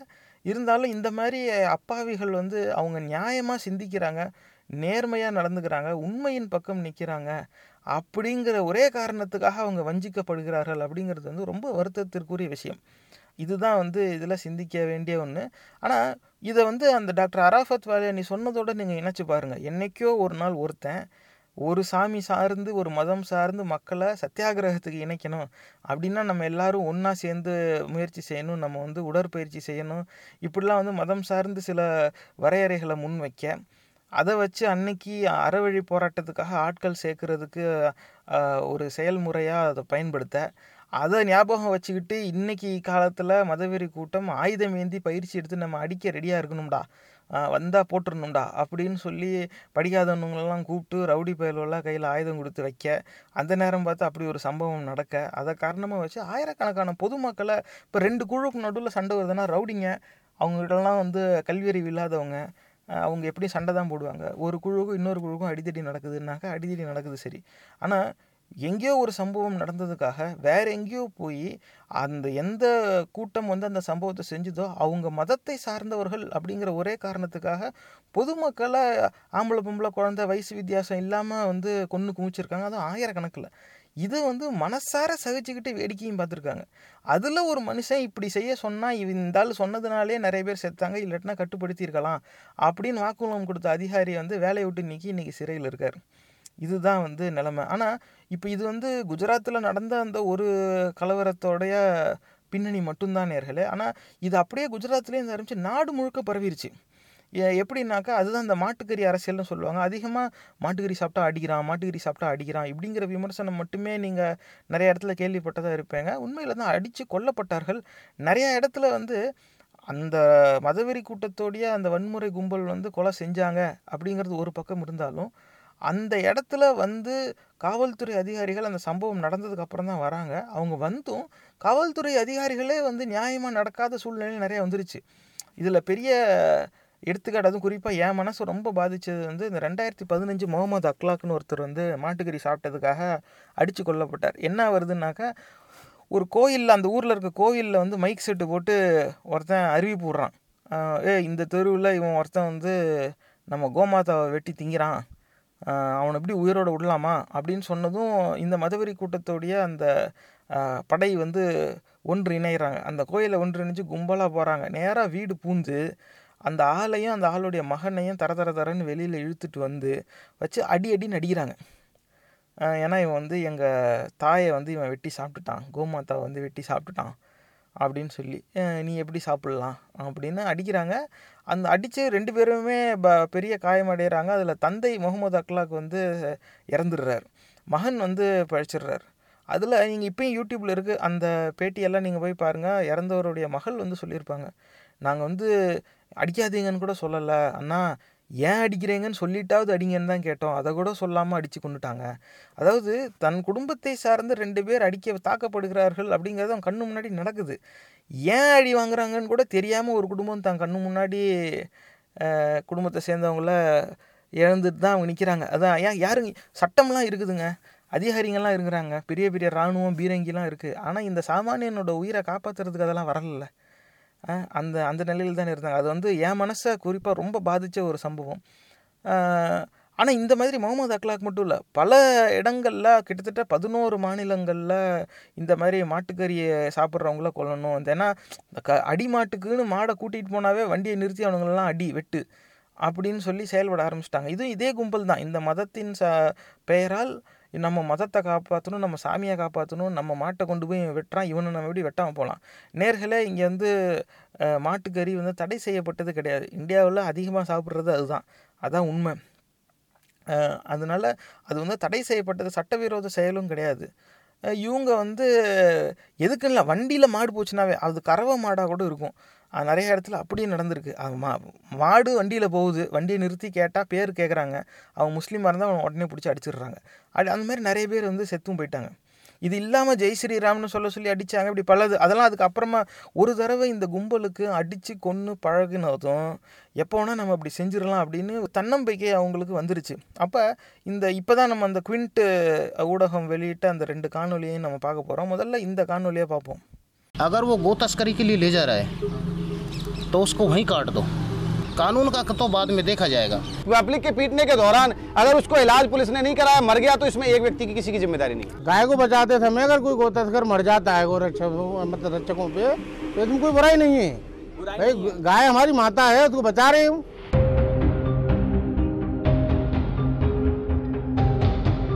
राजनीतिक धंधा है जी जब से इनका, तो ये इनको तो प्लानिंग है जी। मेन पॉइंट क्या है ना, ऑर्गेनाइजेशन का होता है। Since the lynching of Mohammad Aklaq in September 2015, there have been more than 35 lynchings related to cattle vigilantism in 11 states across India. मुसलमानों के साथ ऐसा करना है और इनको मारना है इस गाय के ऊपर। मेवात मुसलमानों से भरा हुआ है सर। मिनी पाकिस्तान तो हो गया है। मैं आपसे ही पूछ रहा हूँ, हम इस हिंदुस्तान में रह रहे हैं, क्या हम हिंदुओं से कम हिंदुस्तानी हैं? To answer his question, we must ask ourselves first, why is it that mob lynchings have become the new normal in India? And how exactly does Lynchistan operate? वे गोरक्षक हैं, वे मारपीट करते हैं और उनको छीन लेते हैं। अगर वे थोड़े हैं तो हम बच निकले हैं, थोड़ा मारपीट करें, ज़्यादा वे हो जाते हैं तो खत्म ही कर देते हैं। In Alwar alone, Raghbir Khan was killed in July 2018. Umar Khan shot dead in November the year before, and Pehlu Khan lynched in public view in April 2017. सही हुआ। अगर गाय काटेगा तो आगे भी ऐसे ही होगा, क्योंकि ये रुकने वाला नहीं है। ये कितना मारेंगे पहलू है तो बहुत है। हम गाय पालने में नहीं छोड़ सकते, नहीं छोड़ सकते। कौन कहता हम है, हमारा हिस्सा है, हम पालेंगे।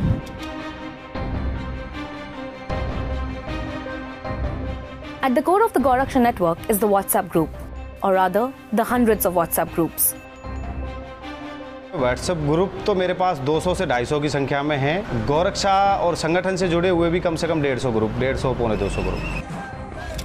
Propaganda videos of Goraksha circulated non-stop, and with faster internet and more smartphones, these messages just take seconds to go viral, even if they're fake.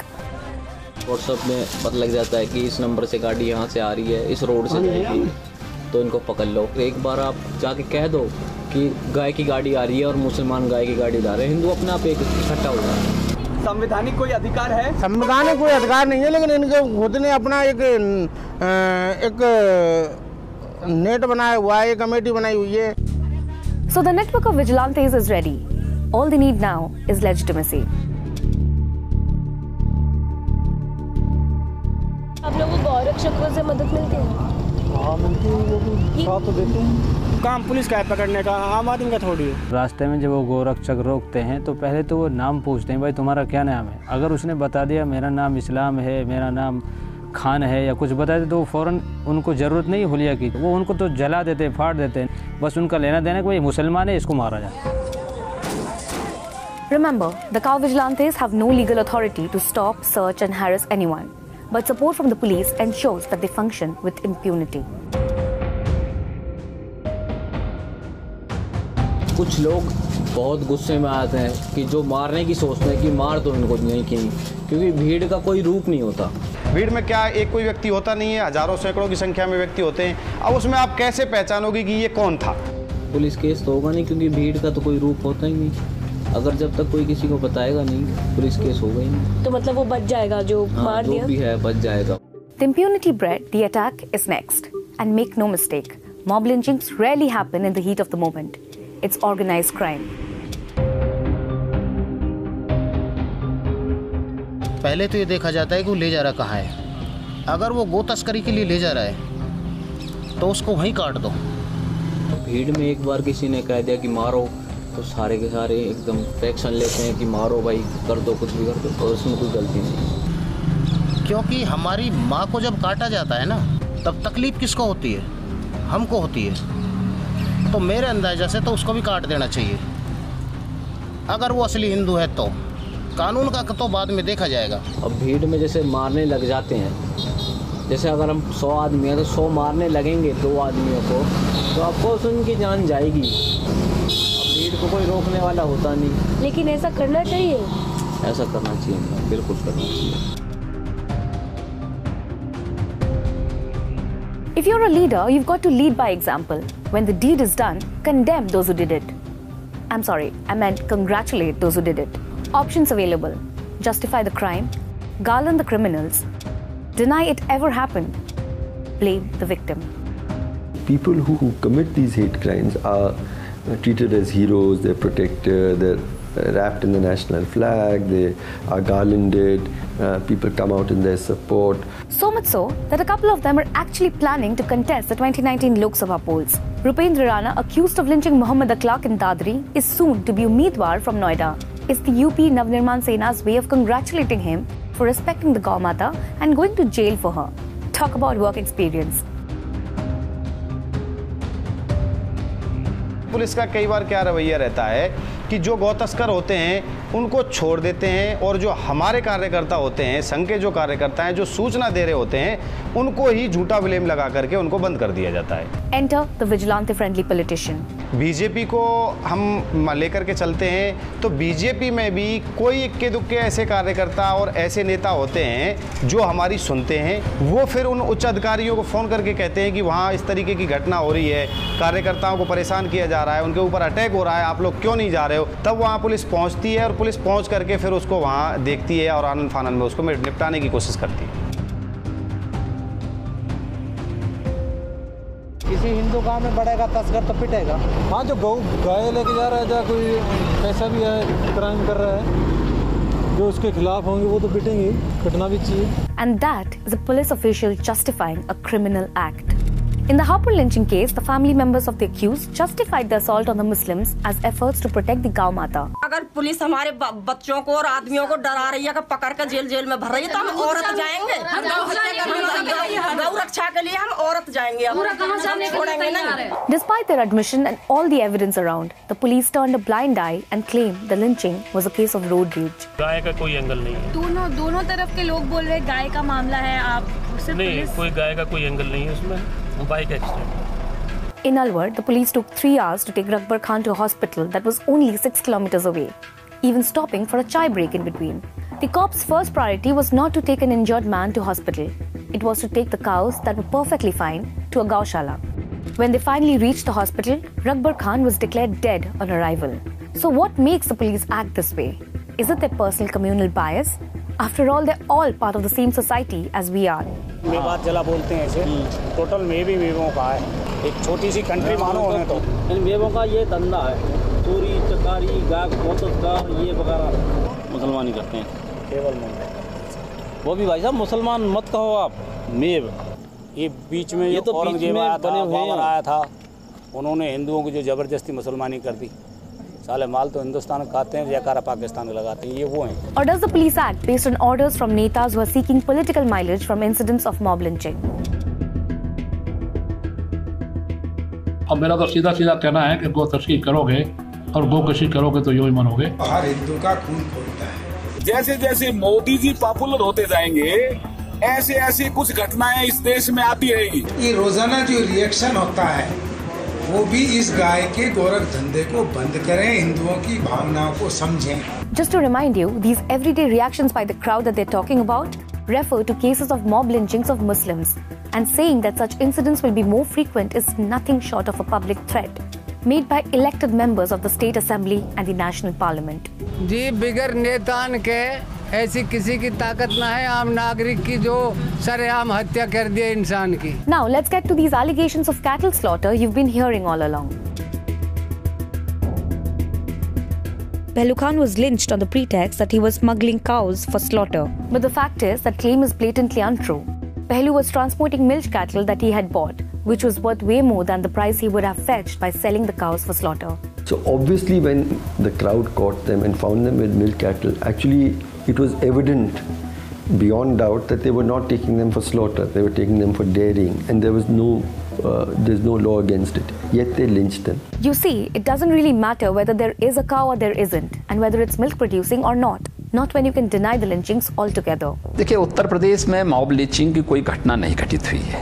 जिस तरह की घटना पेश की जा रही है ऐसी कोई घटना जमीन पर नहीं हुई है. So where does all of this leave us? अब ये जो कांड हो रहे हैं ये उनके पास एक संदेश ही तो पहुंच रहा है. अच्छा तो है, बहुत अच्छा है, क्योंकि जो और जो इस लाइन में आने वाले होते हैं उनके अंदर एक डर हो जाता है, छोटा सा डर फैल जाता है कि भाई कल को हम ना पकड़े जाएं, कि हमारे साथ भी ये हो सकता है. While some celebrate the sending of a message by murder, others live the consequences. उसकी मरने की वजह से जी हमारी तो हिम्मत नहीं पड़ती, नहीं गाय को भैंस को वहाँ जाने के लिए तो हमारी अज्जामक हिम्मत नहीं पड़ रही कि हमारे ने तो जी डर लगता है अपने घर से बाहर जाने में। नहीं गात ना खरीदे, डर लगे कोई मार दे। हाँ ये दंग करवाने का मतलब है और कुछ नहीं है। हिंदू और मुसलमानों में झगड़ा। भैंस की कीमत ज़्यादा होती है, उसको गरीब किसान या गरीब मजदूर नहीं खरीद सकता। गाय की कीमत कम होती है, उसको हर आदमी खरीद के अपना घर का गुजारा भी कर सकता है, पड़ोसियों को बेच तक सकता है। गाय का दूध मंदा मिलता है, गाय का घी भी मंदा मिल जाता है, इसलिए हम गाय पालते हैं। अब यहाँ से आगे संगठन बन रहा है, अब ये काम ही लाना ले जाना गाय का छोड़ ही देंगे। क्यों छोड़ देंगे?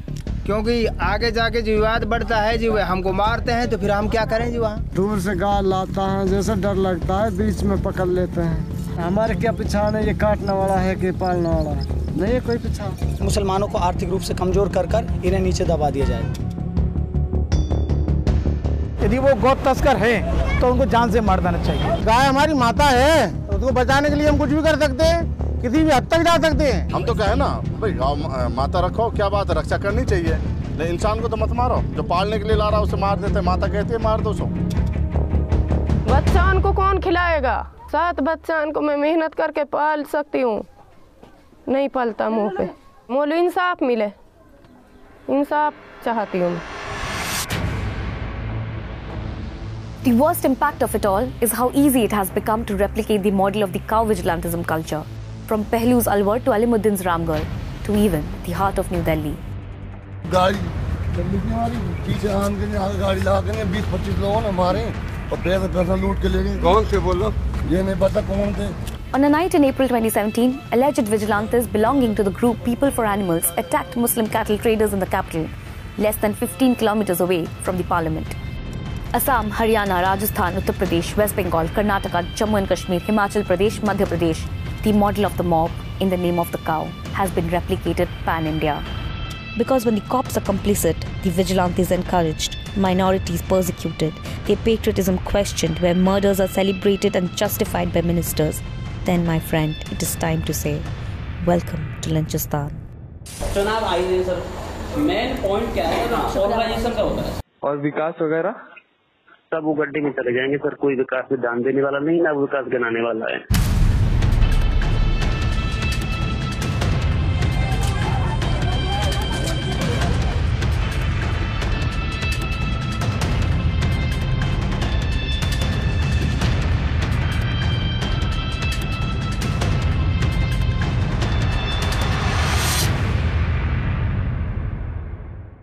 இப்போ பார்த்தீங்களா எப்படி அந்த கௌரக்ஷக்னு சொல்லப்படுற அந்த மாடை காப்பாற்றுறேன் அப்படிங்கிற மதவெறி கூட்டத்துடைய அந்த தரைப்படை, அதுவும் குறிப்பாக அந்த பஜ்ரங் தல்லுன்னு. இதில் நேயர்கள் வந்து நீங்கள் ஒன்று சிந்தித்து பார்க்க வேண்டிய ஒரு விஷயம், நீங்கள் கவனிச்சிருப்பீங்களான்னு தெரியல. அதுவும் இப்போ போன சில ஆண்டுகளாக வந்து தமிழ்நாட்டில் இறை நம்பிக்கை உடையவர்கள் யாரெல்லாம் அந்த கார் ஓனராக இருக்காங்களோ, அதுவும் குறிப்பாக அந்த ட்ராவல்ஸ் வண்டி ஓட்டுறவங்க, அந்த பின்னாடி கண்ணாடியில் வந்து ஒரு முறைச்சி பார்க்குற குரங்கு ஸ்டிக்கர் ஒன்று ஒட்டியிருப்பாங்க ஆரஞ்சு கலரில். நிறைய பேர் கேட்டால் இது அனுமான் அப்படிம்பாங்க. அவங்க அந்த ஒட்டியிருக்கிற அந்த முறைச்சி பார்க்குற குரங்கு ஸ்டிக்கர் இருக்குதுல்ல படம், அது வந்து இந்த பஜ்ரங் தல்ங்கிற இயக்கத்துடைய லோகோ, இவங்களுடைய சின்னம். ஆனால் அதை வந்து இந்த இடத்துல அவங்க அப்படி சாமி படங்கிற பேரில் அதை விற்றுக்கிட்டு இருக்காங்க. பல பேர் வந்து நம்ம ஊரில் தான் நெத்தியில் போட்டு கையில் கட்டுன்னு பல லூசுங்க சுற்றுதுங்களே, அதுங்க பூரா இதை வாங்கி அதை ஒட்டிக்கிட்டு இருக்குது. அவங்கள பொறுத்த வரைக்கும் இந்த சாமி, அவங்களுக்கு இன்னும் அந்த உண்மை தெரியல. நாடு முழுக்க மதத்தின் பெயரால் வன்முறை செய்கிற ஒரு தேச விரோத கும்பலுடைய சின்னம் அது. அது வந்து முறைச்சி பார்க்குற குரங்குன்னு வந்ததும் அதுவும் நாம வேறு போட்டிருக்கோம், அதுக்கு இந்த மண்ணுக்கு என்ன சம்மந்தம்னு தெரியாது. ஆனால் இவங்க வந்து அது என் சாமி அப்படின்னு இவங்க நினச்சிக்கிட்டு இருக்காங்க. ஆனால் இப்படி தான் நேர்களே இந்த கூட்டம் செயல்படுது. அதாவது இவங்க செய்கிறது பூரா அயோக்கியத்தனமாக இருந்தாலும் மதத்தின் பெயராலும் இறைவனின் பெயராலும் இறைவனின் படத்தை காமிச்சே இவங்க செய்கிறதுனால அந்த இறைவன் அந்த மதத்து மேலே பற்று உடையவர்கள் வந்து இவங்களை முழுசாக தப்பாக பார்க்க மறுக்கிறாங்க. காரணம் என்ன, என் சாமியை வச்சுக்கிட்டு செய்கிறேன், நான் ஏன் அவனை தப்பாக பார்க்கணும் அப்படிங்கிற ஒரு சிந்தனை வந்துடுது. கல்வியோடைய தரம் வந்து சரி செய்யணுங்கிறது தான் நம்ம இதுலேருந்து புரிஞ்சிக்க வேண்டியது. ஏன்னா கல்வியோட தரம் வந்து உயர்ந்துச்சுனாக்கா தனக்கு பிடிச்ச சாமி பிடிக்காத சாமிங்கிறது தனிப்பட்டு இருக்கும். சமூக பிரச்சனையை தனியாக தான் பார்க்க தோணும். ரெண்டையும் ஒன்று சேர்த்து அவங்க பார்க்க தோணுது. சாமி பேரால் நீ எப்படி சட்டவிரோத செயலில் இறங்கலாம், ஒரு ஆள் அடித்து கொள்கிற உரிமை உனக்கு யார் கொடுத்தா அப்படின்னு தான் வந்து நிஜமாகவே கல்வி கிடைச்சவங்களுக்கு அந்த அறிவு பயன்படுறதுனாக்கா இப்படி தான் பயன்பெறணும். ஆனால் கல்வி வேறு அறிவு வேறுங்கிற நிலை இன்றைக்கி ஆயிடுச்சு. காரணம் என்னென்னா கல்வியோட தரம் வந்து ரொம்பவே தாழ்ந்து போயிடுச்சு. அதுதான் இங்கே வந்து பிரச்சனை. ஆனால் நிறைய பேர் அந்த முறைச்சி பார்க்குற குரங்கு ஸ்டிக்கரை இன்னும் ஒட்டிக்கிட்டு இருக்காங்க. அவங்கள பொறுத்த வரைக்கும் அது வந்து சாமி படம். ஆனால் உண்மையில் அவங்க அந்த மாதிரியான ஸ்டிக்கரை கார் பின்னாடி ஒட்டி இந்த மதவெறி வன்முறை கும்பலுக்கான ஒரு பரப்புரைக்கு தான் உதவிக்கிட்டு இருக்காங்க. அதுதான் அங்கே நடக்குது. இது நீங்கள் சிந்திச்சு பாருங்கள். இதுவும் இல்லை. அப்போ இந்த மாதிரி கும்பல் வந்து அதுவும் எப்படி செயல்முறை செய்கிறேன்லாம் கூட சொல்கிறாங்க. நீங்கள் உங்களுக்கு ஹிந்தி புரியும்னாக்கா நீங்கள் இந்நேரம் அது உங்களுக்கு தெளிவாகவே தெரிஞ்சிருக்கும். ஹிந்தி புரியாதவங்களுக்கு அதை சொல்லிடுறேன். இங்கே வந்து வாட்ஸ்அப் குரூப் இருக்குமா, அது 200க்கும் மேலே அதில் சேர்ந்துருக்கான். அப்போ எங்கே இருந்தாவது ஏதாவது வண்டியில் மாடு வருது அப்படின்னாக்கா உடனே அதில் செய்தி வந்துடுமா, இந்த நம்பரில் இந்த மாதிரி வண்டியில் மாடு வருது, இந்த வழியாக தான் வரும் பிடி. அப்போ அந்த வழியில் இருக்கிற இந்த கும்பல் எல்லோரும் ஒன்று சேர்ந்து நின்று அந்த வண்டியை பிடிச்சி நிறுத்தி அவன் பேர் கேட்குறது. அவன் முஸ்லீம் ஏதாவது கானு மஹமூது அப்படின்னு சொன்னான்னா அப்படியே வண்டி விட்டு இறக்கி வச்சு அடிக்கிறது அவனை. அப்போ அதை உடனே காணொலி பிடிச்சி எல்லாருக்கும் போடுறது, வெளியில் விடுறது வேணும்னே. அப்போ இவங்களுக்கு வந்து பயிற்சி தந்து தான் இந்த மாதிரி செய்கிறாங்க அப்படிங்கிறத அவனுங்களே வந்து ஒத்துக்கிறாங்க. அதை எப்படி சொல்கிறான்னா, ஒருத்தர் அடித்தா கொலையாகுங்க, அந்த இடத்துல அவ்வளோ பெரிய கூட்டம் இருக்குது, கூட்டத்துக்கு ஏது முகம், கூட்டத்துக்கு ஏது தனி பெயர், அந்த கூட்டத்தில் யார் எப்படி அடித்தாங்கன்னு யாருக்கு தெரியும், எல்லோரும் அடின்னு எவனோ ஒருத்தன் சொல்லுவோம், உடனே எல்லோரும் சேர்ந்து அடிச்சுருவோம் நாங்கள், அவ்வளோதான் அப்படிங்கிற. அப்போ கூட்டமாக சேர்ந்து அடித்து கொன்னா வழக்கு வராது, அப்படியே வழக்கு வந்தாலும் நீங்கள் யாரும் தண்டனை பெறமாட்டீங்க, நீங்கள் எல்லோரும் தப்பிச்சிடலாம், ஏன்னா யார் அடித்தாங்கன்னு தெரியாது, அதனால் எது செஞ்சாலும் கூட்டமாக செய்யுங்க அப்படின்னே இந்த மதவெறி கூட்டம் வந்து இவங்களுக்கு ஆயுதம் கொடுத்தவங்க இந்த மாதிரி ஆயத்தமாக இருக்கணும் அப்படின்னு இவங்களுக்கு ஐடியாவும் சேர்த்தே கொடுத்துருக்காங்க. அப்போ இந்தமாரி திட்டம் போட்டு வழக்கை தவிர்த்து எப்படி கொலைகள் செய்யலாம் அப்படிங்கிறத வந்து இவங்களுக்கு பாடமாக கற்பித்து வச்சுருக்காங்க. அதாவது இவனுக்கு அடிப்படை கல்வி கிடைக்கலனாலும் அநியாயத்தை எப்படி பிசுறு இல்லாமல் செய்யணுங்கிறத நல்லா பழகி வச்சுருக்கிறான். இதுதான் நேர்களே அதில் சிந்திக்க வேண்டிய ஒன்று. அதில் குறிப்பாக இந்த கௌரக்ஷக், அதாவது மாட்டை காப்பாற்றுறவன் அப்படிங்கிறவன் வந்து எப்படி ஒரு கிளை செயலாளர் எப்படி அவன் செயல்படுறான், அவனுடைய பின்னணி என்ன, பின்புலம் என்ன, எப்படி அவன் அந்த நிலைக்கு வரான் அப்படிங்கிற எடுத்துக்காட்டுக்கு இன்னொரு காணொலி இதே குவிண்ட்டுங்கிற ஊடகம் விட்டுச்சு. வாங்க நம்ம அதை பார்ப்போம்.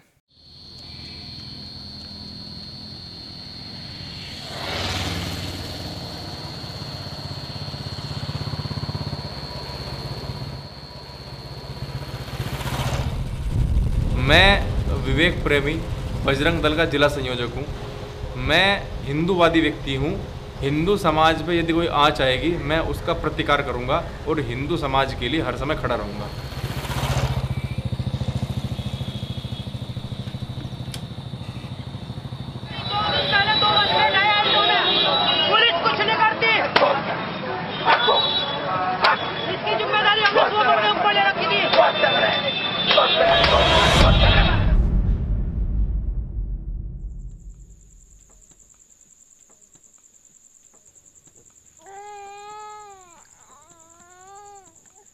साल भरते तो मैं बिल्कुल सामने जाना छोड़ रखा।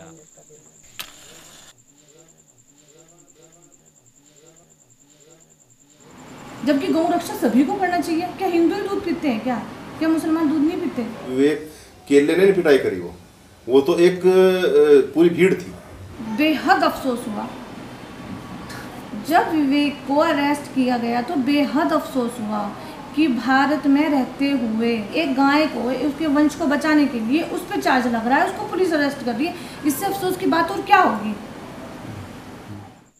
तो हम यही कहे अपने बच्चों को, अगर कोई दो गाड़ी भी दे, दो चाटे भी मार लेना, वे भी अपना तले को नाट करके आ जाओ। अगर मैं थारी दो बात सहन कर रहा हूँ तो मैं जो है मार नहीं खाने का, मैं अपनी जिंदगी बना लूंगा। तुझे जो है घर नहीं तो बाहर बेहतर।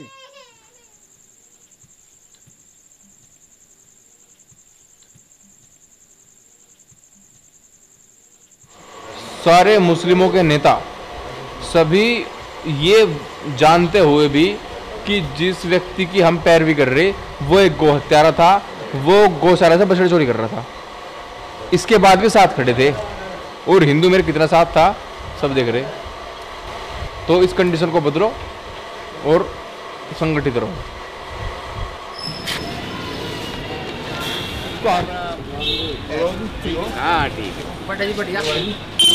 नहीं हनुमाचार्य से करने में सबको याद है ये विवेक प्रेमी जी हैं और जो वहाँ गए थे ना आज बैठो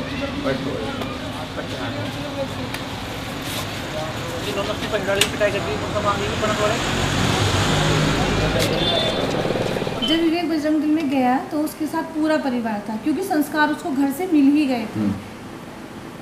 हमारे यहाँ खाना खाने के लिए आते थे, प्रचारक भी आ जाते थे, बजरंग दल के जो अधिकारी होते थे वो भी खाने के लिए आते थे घर पे। तो जब वो इतना छोटा था तो तभी से वो देखता था कि ये आए हुए हैं घर पे, वो बात करता था। आज के टाइम में अगर कोई बड़े नेता तक नहीं पहुंच पा रहा है तो उसको लगता है कि विवेक करीब है, वो हमारी बात सुनता है, तो इसलिए एकदम जाओ, तो इसलिए लोगों की धारणा बन गई कि वो हिंदू नेता है। जब अपने मूँछों पर हाथ रखकर मैं ताऊ देता हूँ और हल्की सी ज़रा मुस्कुराहट आती है तो मेरा आत्मविश्वास बढ़ता है कि हाँ यार कुछ नहीं यार, अरे मर्द है तो कोई दिक्कत नहीं, सब खत्म हो जाएगा।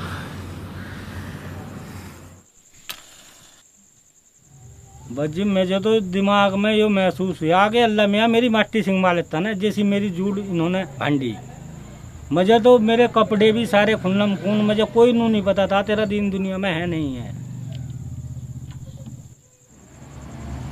और ऐसे विवेक ने ही कहा, विवेक ने क्या अकेले न कर दिया। आप देखो जरा, पता चला कि गांव में एक चोर आया और सब जनता ने मिलकर उसको मार दिया क्योंकि उसका वही खात्मा होना जरूरी है, वरना पुलिस को वो पैसे देगा, कुछ भी करेगा, कोई पावर उसको छुड़ा लेगी और छुड़ाने के बाद वो फिर ऐसे ही कुछ करेगा। जो धरती पर पैदा होगा वो नपेद भी होगा, इसमें ठाड़ा हो चाहे माड़ा हो। गलत तो नहीं है भाई जी मेरी बात?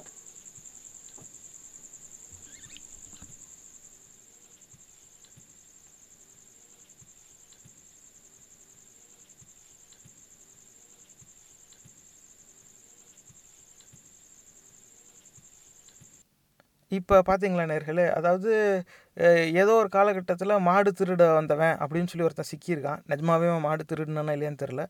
இஸ்லாம் மதத்தை சேர்ந்தவன், மாடோடு அவனை பிடிச்சிருக்காங்க, அவன் அதை அடிமாட்டுக்கு கொண்டு போகிறவனாக கூட இருந்திருக்கலாம், அவன் காசு கொடுத்து கூட வாங்கிட்டு போயிருக்கலாம், நமக்கு தெரியாது. ஆனால் இவங்க குற்றச்சாட்டு என்னென்னா மாடு திருட வந்தவன் பிடிபட்டான், அவன் இஸ்லாமியன், எங்கள் மாடை நீ திருடிட்டு போய் வெட்டுவியா? அவன் திருடுனான், திருடியான்னு சொல்லி அவனை காவல்துறையிட்ட ஒப்படைச்சிருக்கணும், ஆனால் பொது வழியில் வச்சு அடிக்கிறாங்க. அதில் அடிக்கிற ஆள் யாருனாக்க, இந்த காணொலியில் நான் கௌரக்ஷக்கு, இந்த ஏரியாவுக்கு நான் தான் எல்லான்னு ஒரு பெரிய ரவுடி மாதிரி உருவாகி இருக்கான், இவன் தான் அடிக்கிறான்.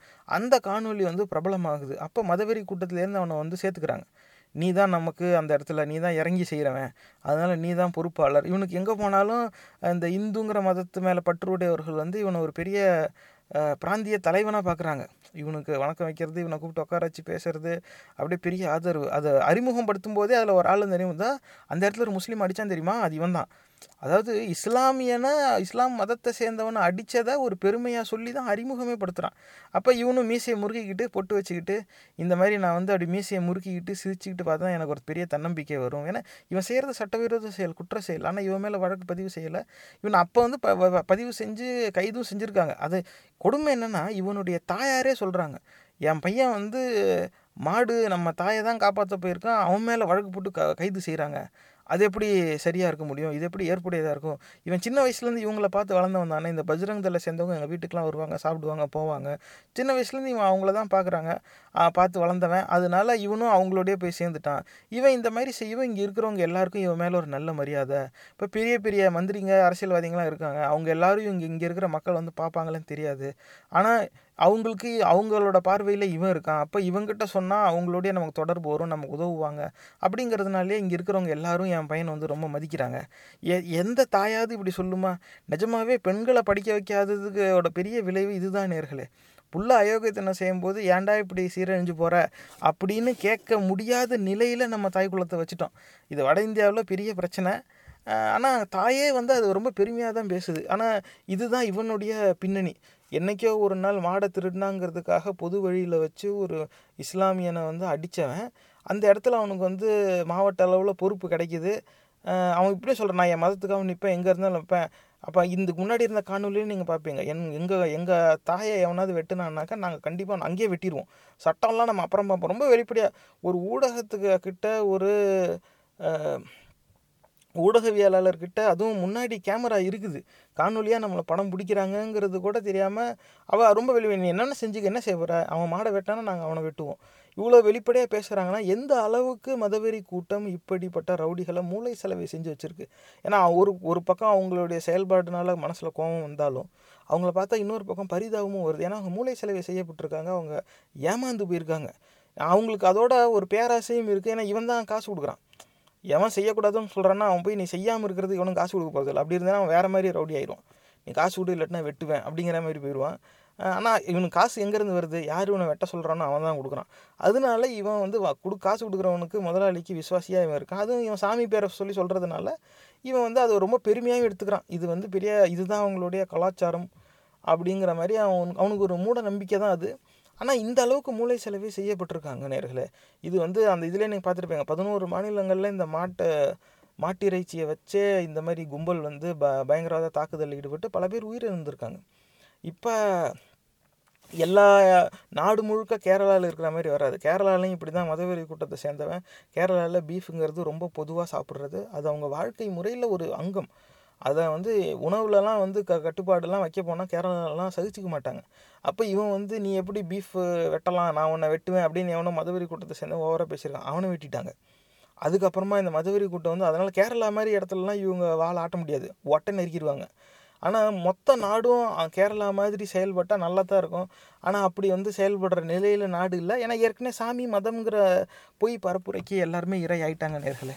இப்போ எங்கே ஆரம்பித்தது எங்கே வந்து முடியுது பாருங்கள். சத்தியாகிரகத்துக்காக யோகா பண்ணி எல்லாரையும் ஒருங்கிணைக்கணும், நம்ம எல்லோரும் ஒன்றா சேர்ந்து பயிற்சி எடுக்கணும், அப்போ தான் போராட்டத்துக்கு வருவோன்னு ஒரு ஆள் சொல்ல போய், அதே வழியில் வந்து ஆயுதம் ஏந்தினா தான் நமக்கு பாதுகாப்பு அப்படின்னு இன்னொருத்தன் வந்து அந்த அதே செயல்முறையை வேறு விதமாக செயல்படுத்த, அது கடைசியில் ஆயுதம் ஏந்திய ரவுடி கும்பல்கள் நாடு முழுக்க கட்டமைக்கப்பட, இந்த மாதிரி பல கலவரங்கள் வந்து பல ஆண்டுகளாக நடந்துருச்சு. மதம் மாடு இந்த பெயரில் வந்து பல அப்பாவி மக்களுடைய உயிர்கள் வந்து பறிக்கப்பட்டிருக்கு. இதில் என்ன குறிப்பாக தெரியுதுனாக்கா, அதிகமாக இந்த மாதிரியான வன்முறை சம்பவத்தில் உயிரிழந்தவர்கள் சிறுபான்மை மதம் சிறுபான்மை இனம்தான். அங்கே தான் வந்து கேள்வி வருது. அப்போ எண்ணிக்கையில் கம்மியாக ஏழையாக கேட்க நாதி இல்லாமல் இருந்தால் நீ வந்து உன் சாமி பேரை சொல்லி வெட்டிக்கிட்டே போயிடுவியா? எத்தனை நாள் இந்த நாடு இதை பொறுத்துக்கிட்டே இருக்கும்? இது வந்து என்றைக்காவது ஒரு நாள் நம்ம இதுக்கான பதில் சொல்லியே ஆகணும்.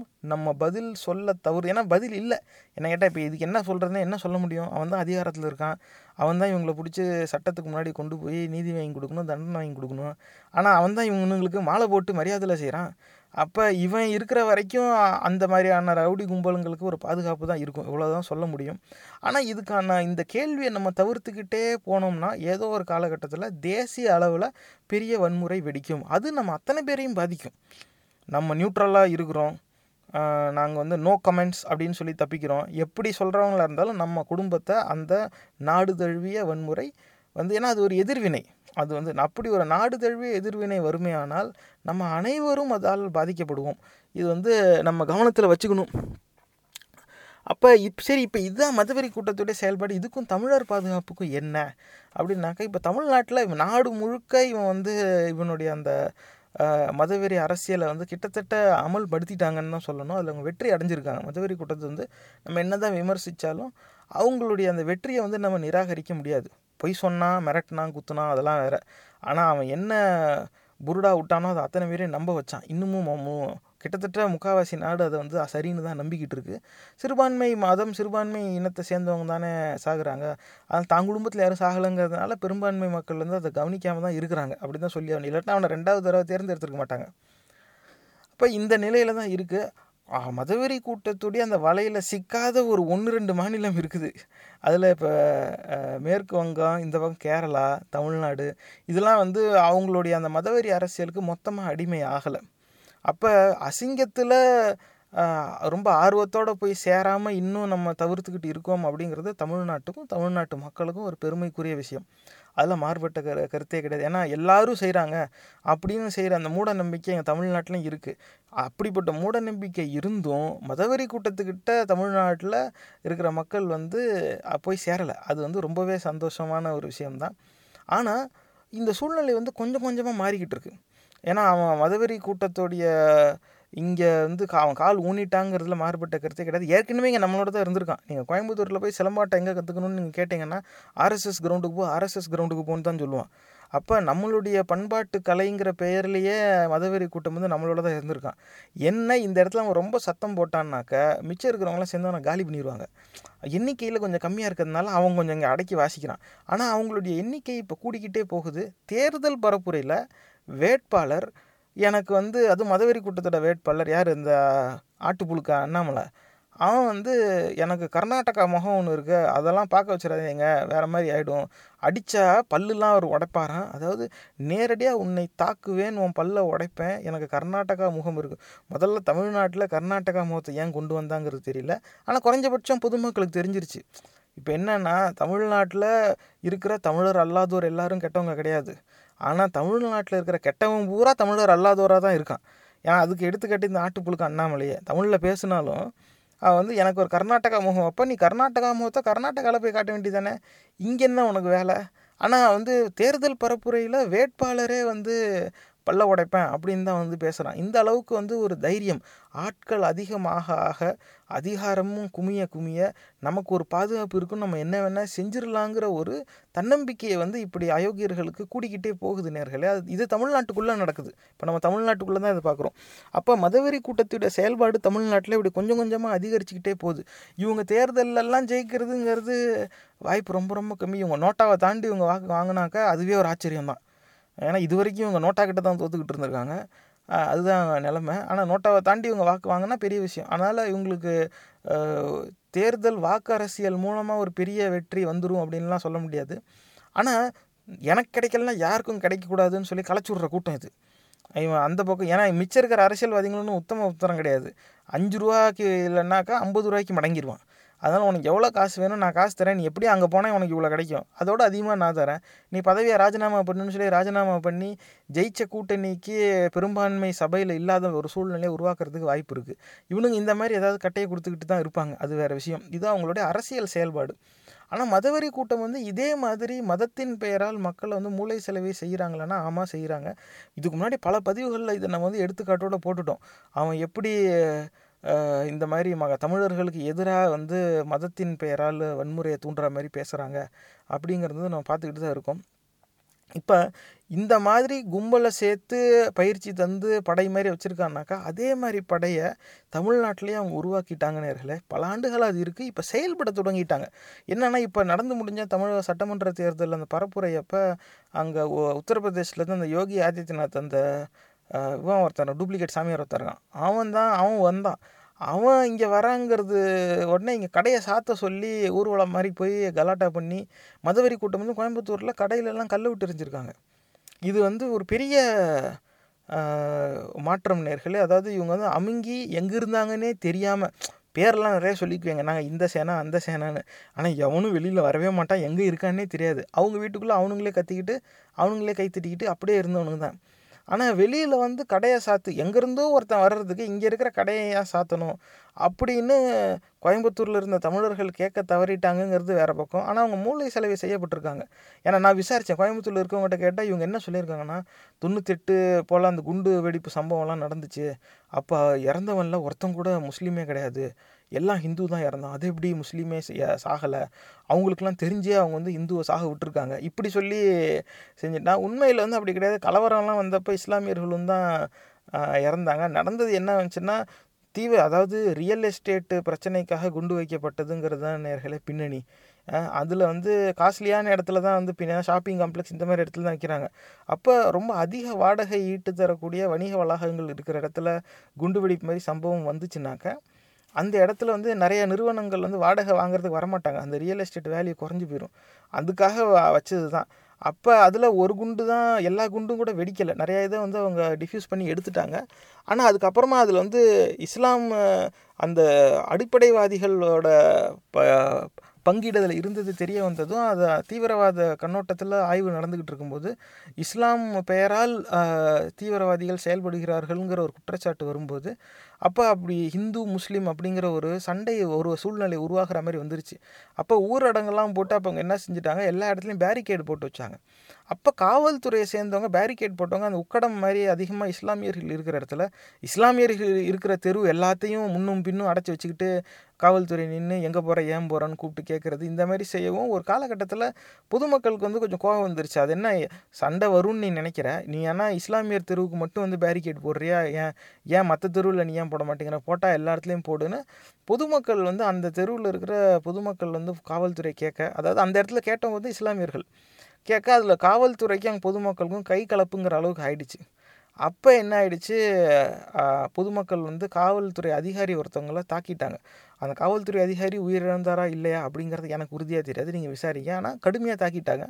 அப்போ எப்படி ஆயிடுச்சுன்னா இஸ்லாம் மதத்தை சேர்ந்தவங்க ஹிந்து அதிகாரியை தாக்கிட்டாங்கன்னு அதை திரிச்சிட்டாங்க.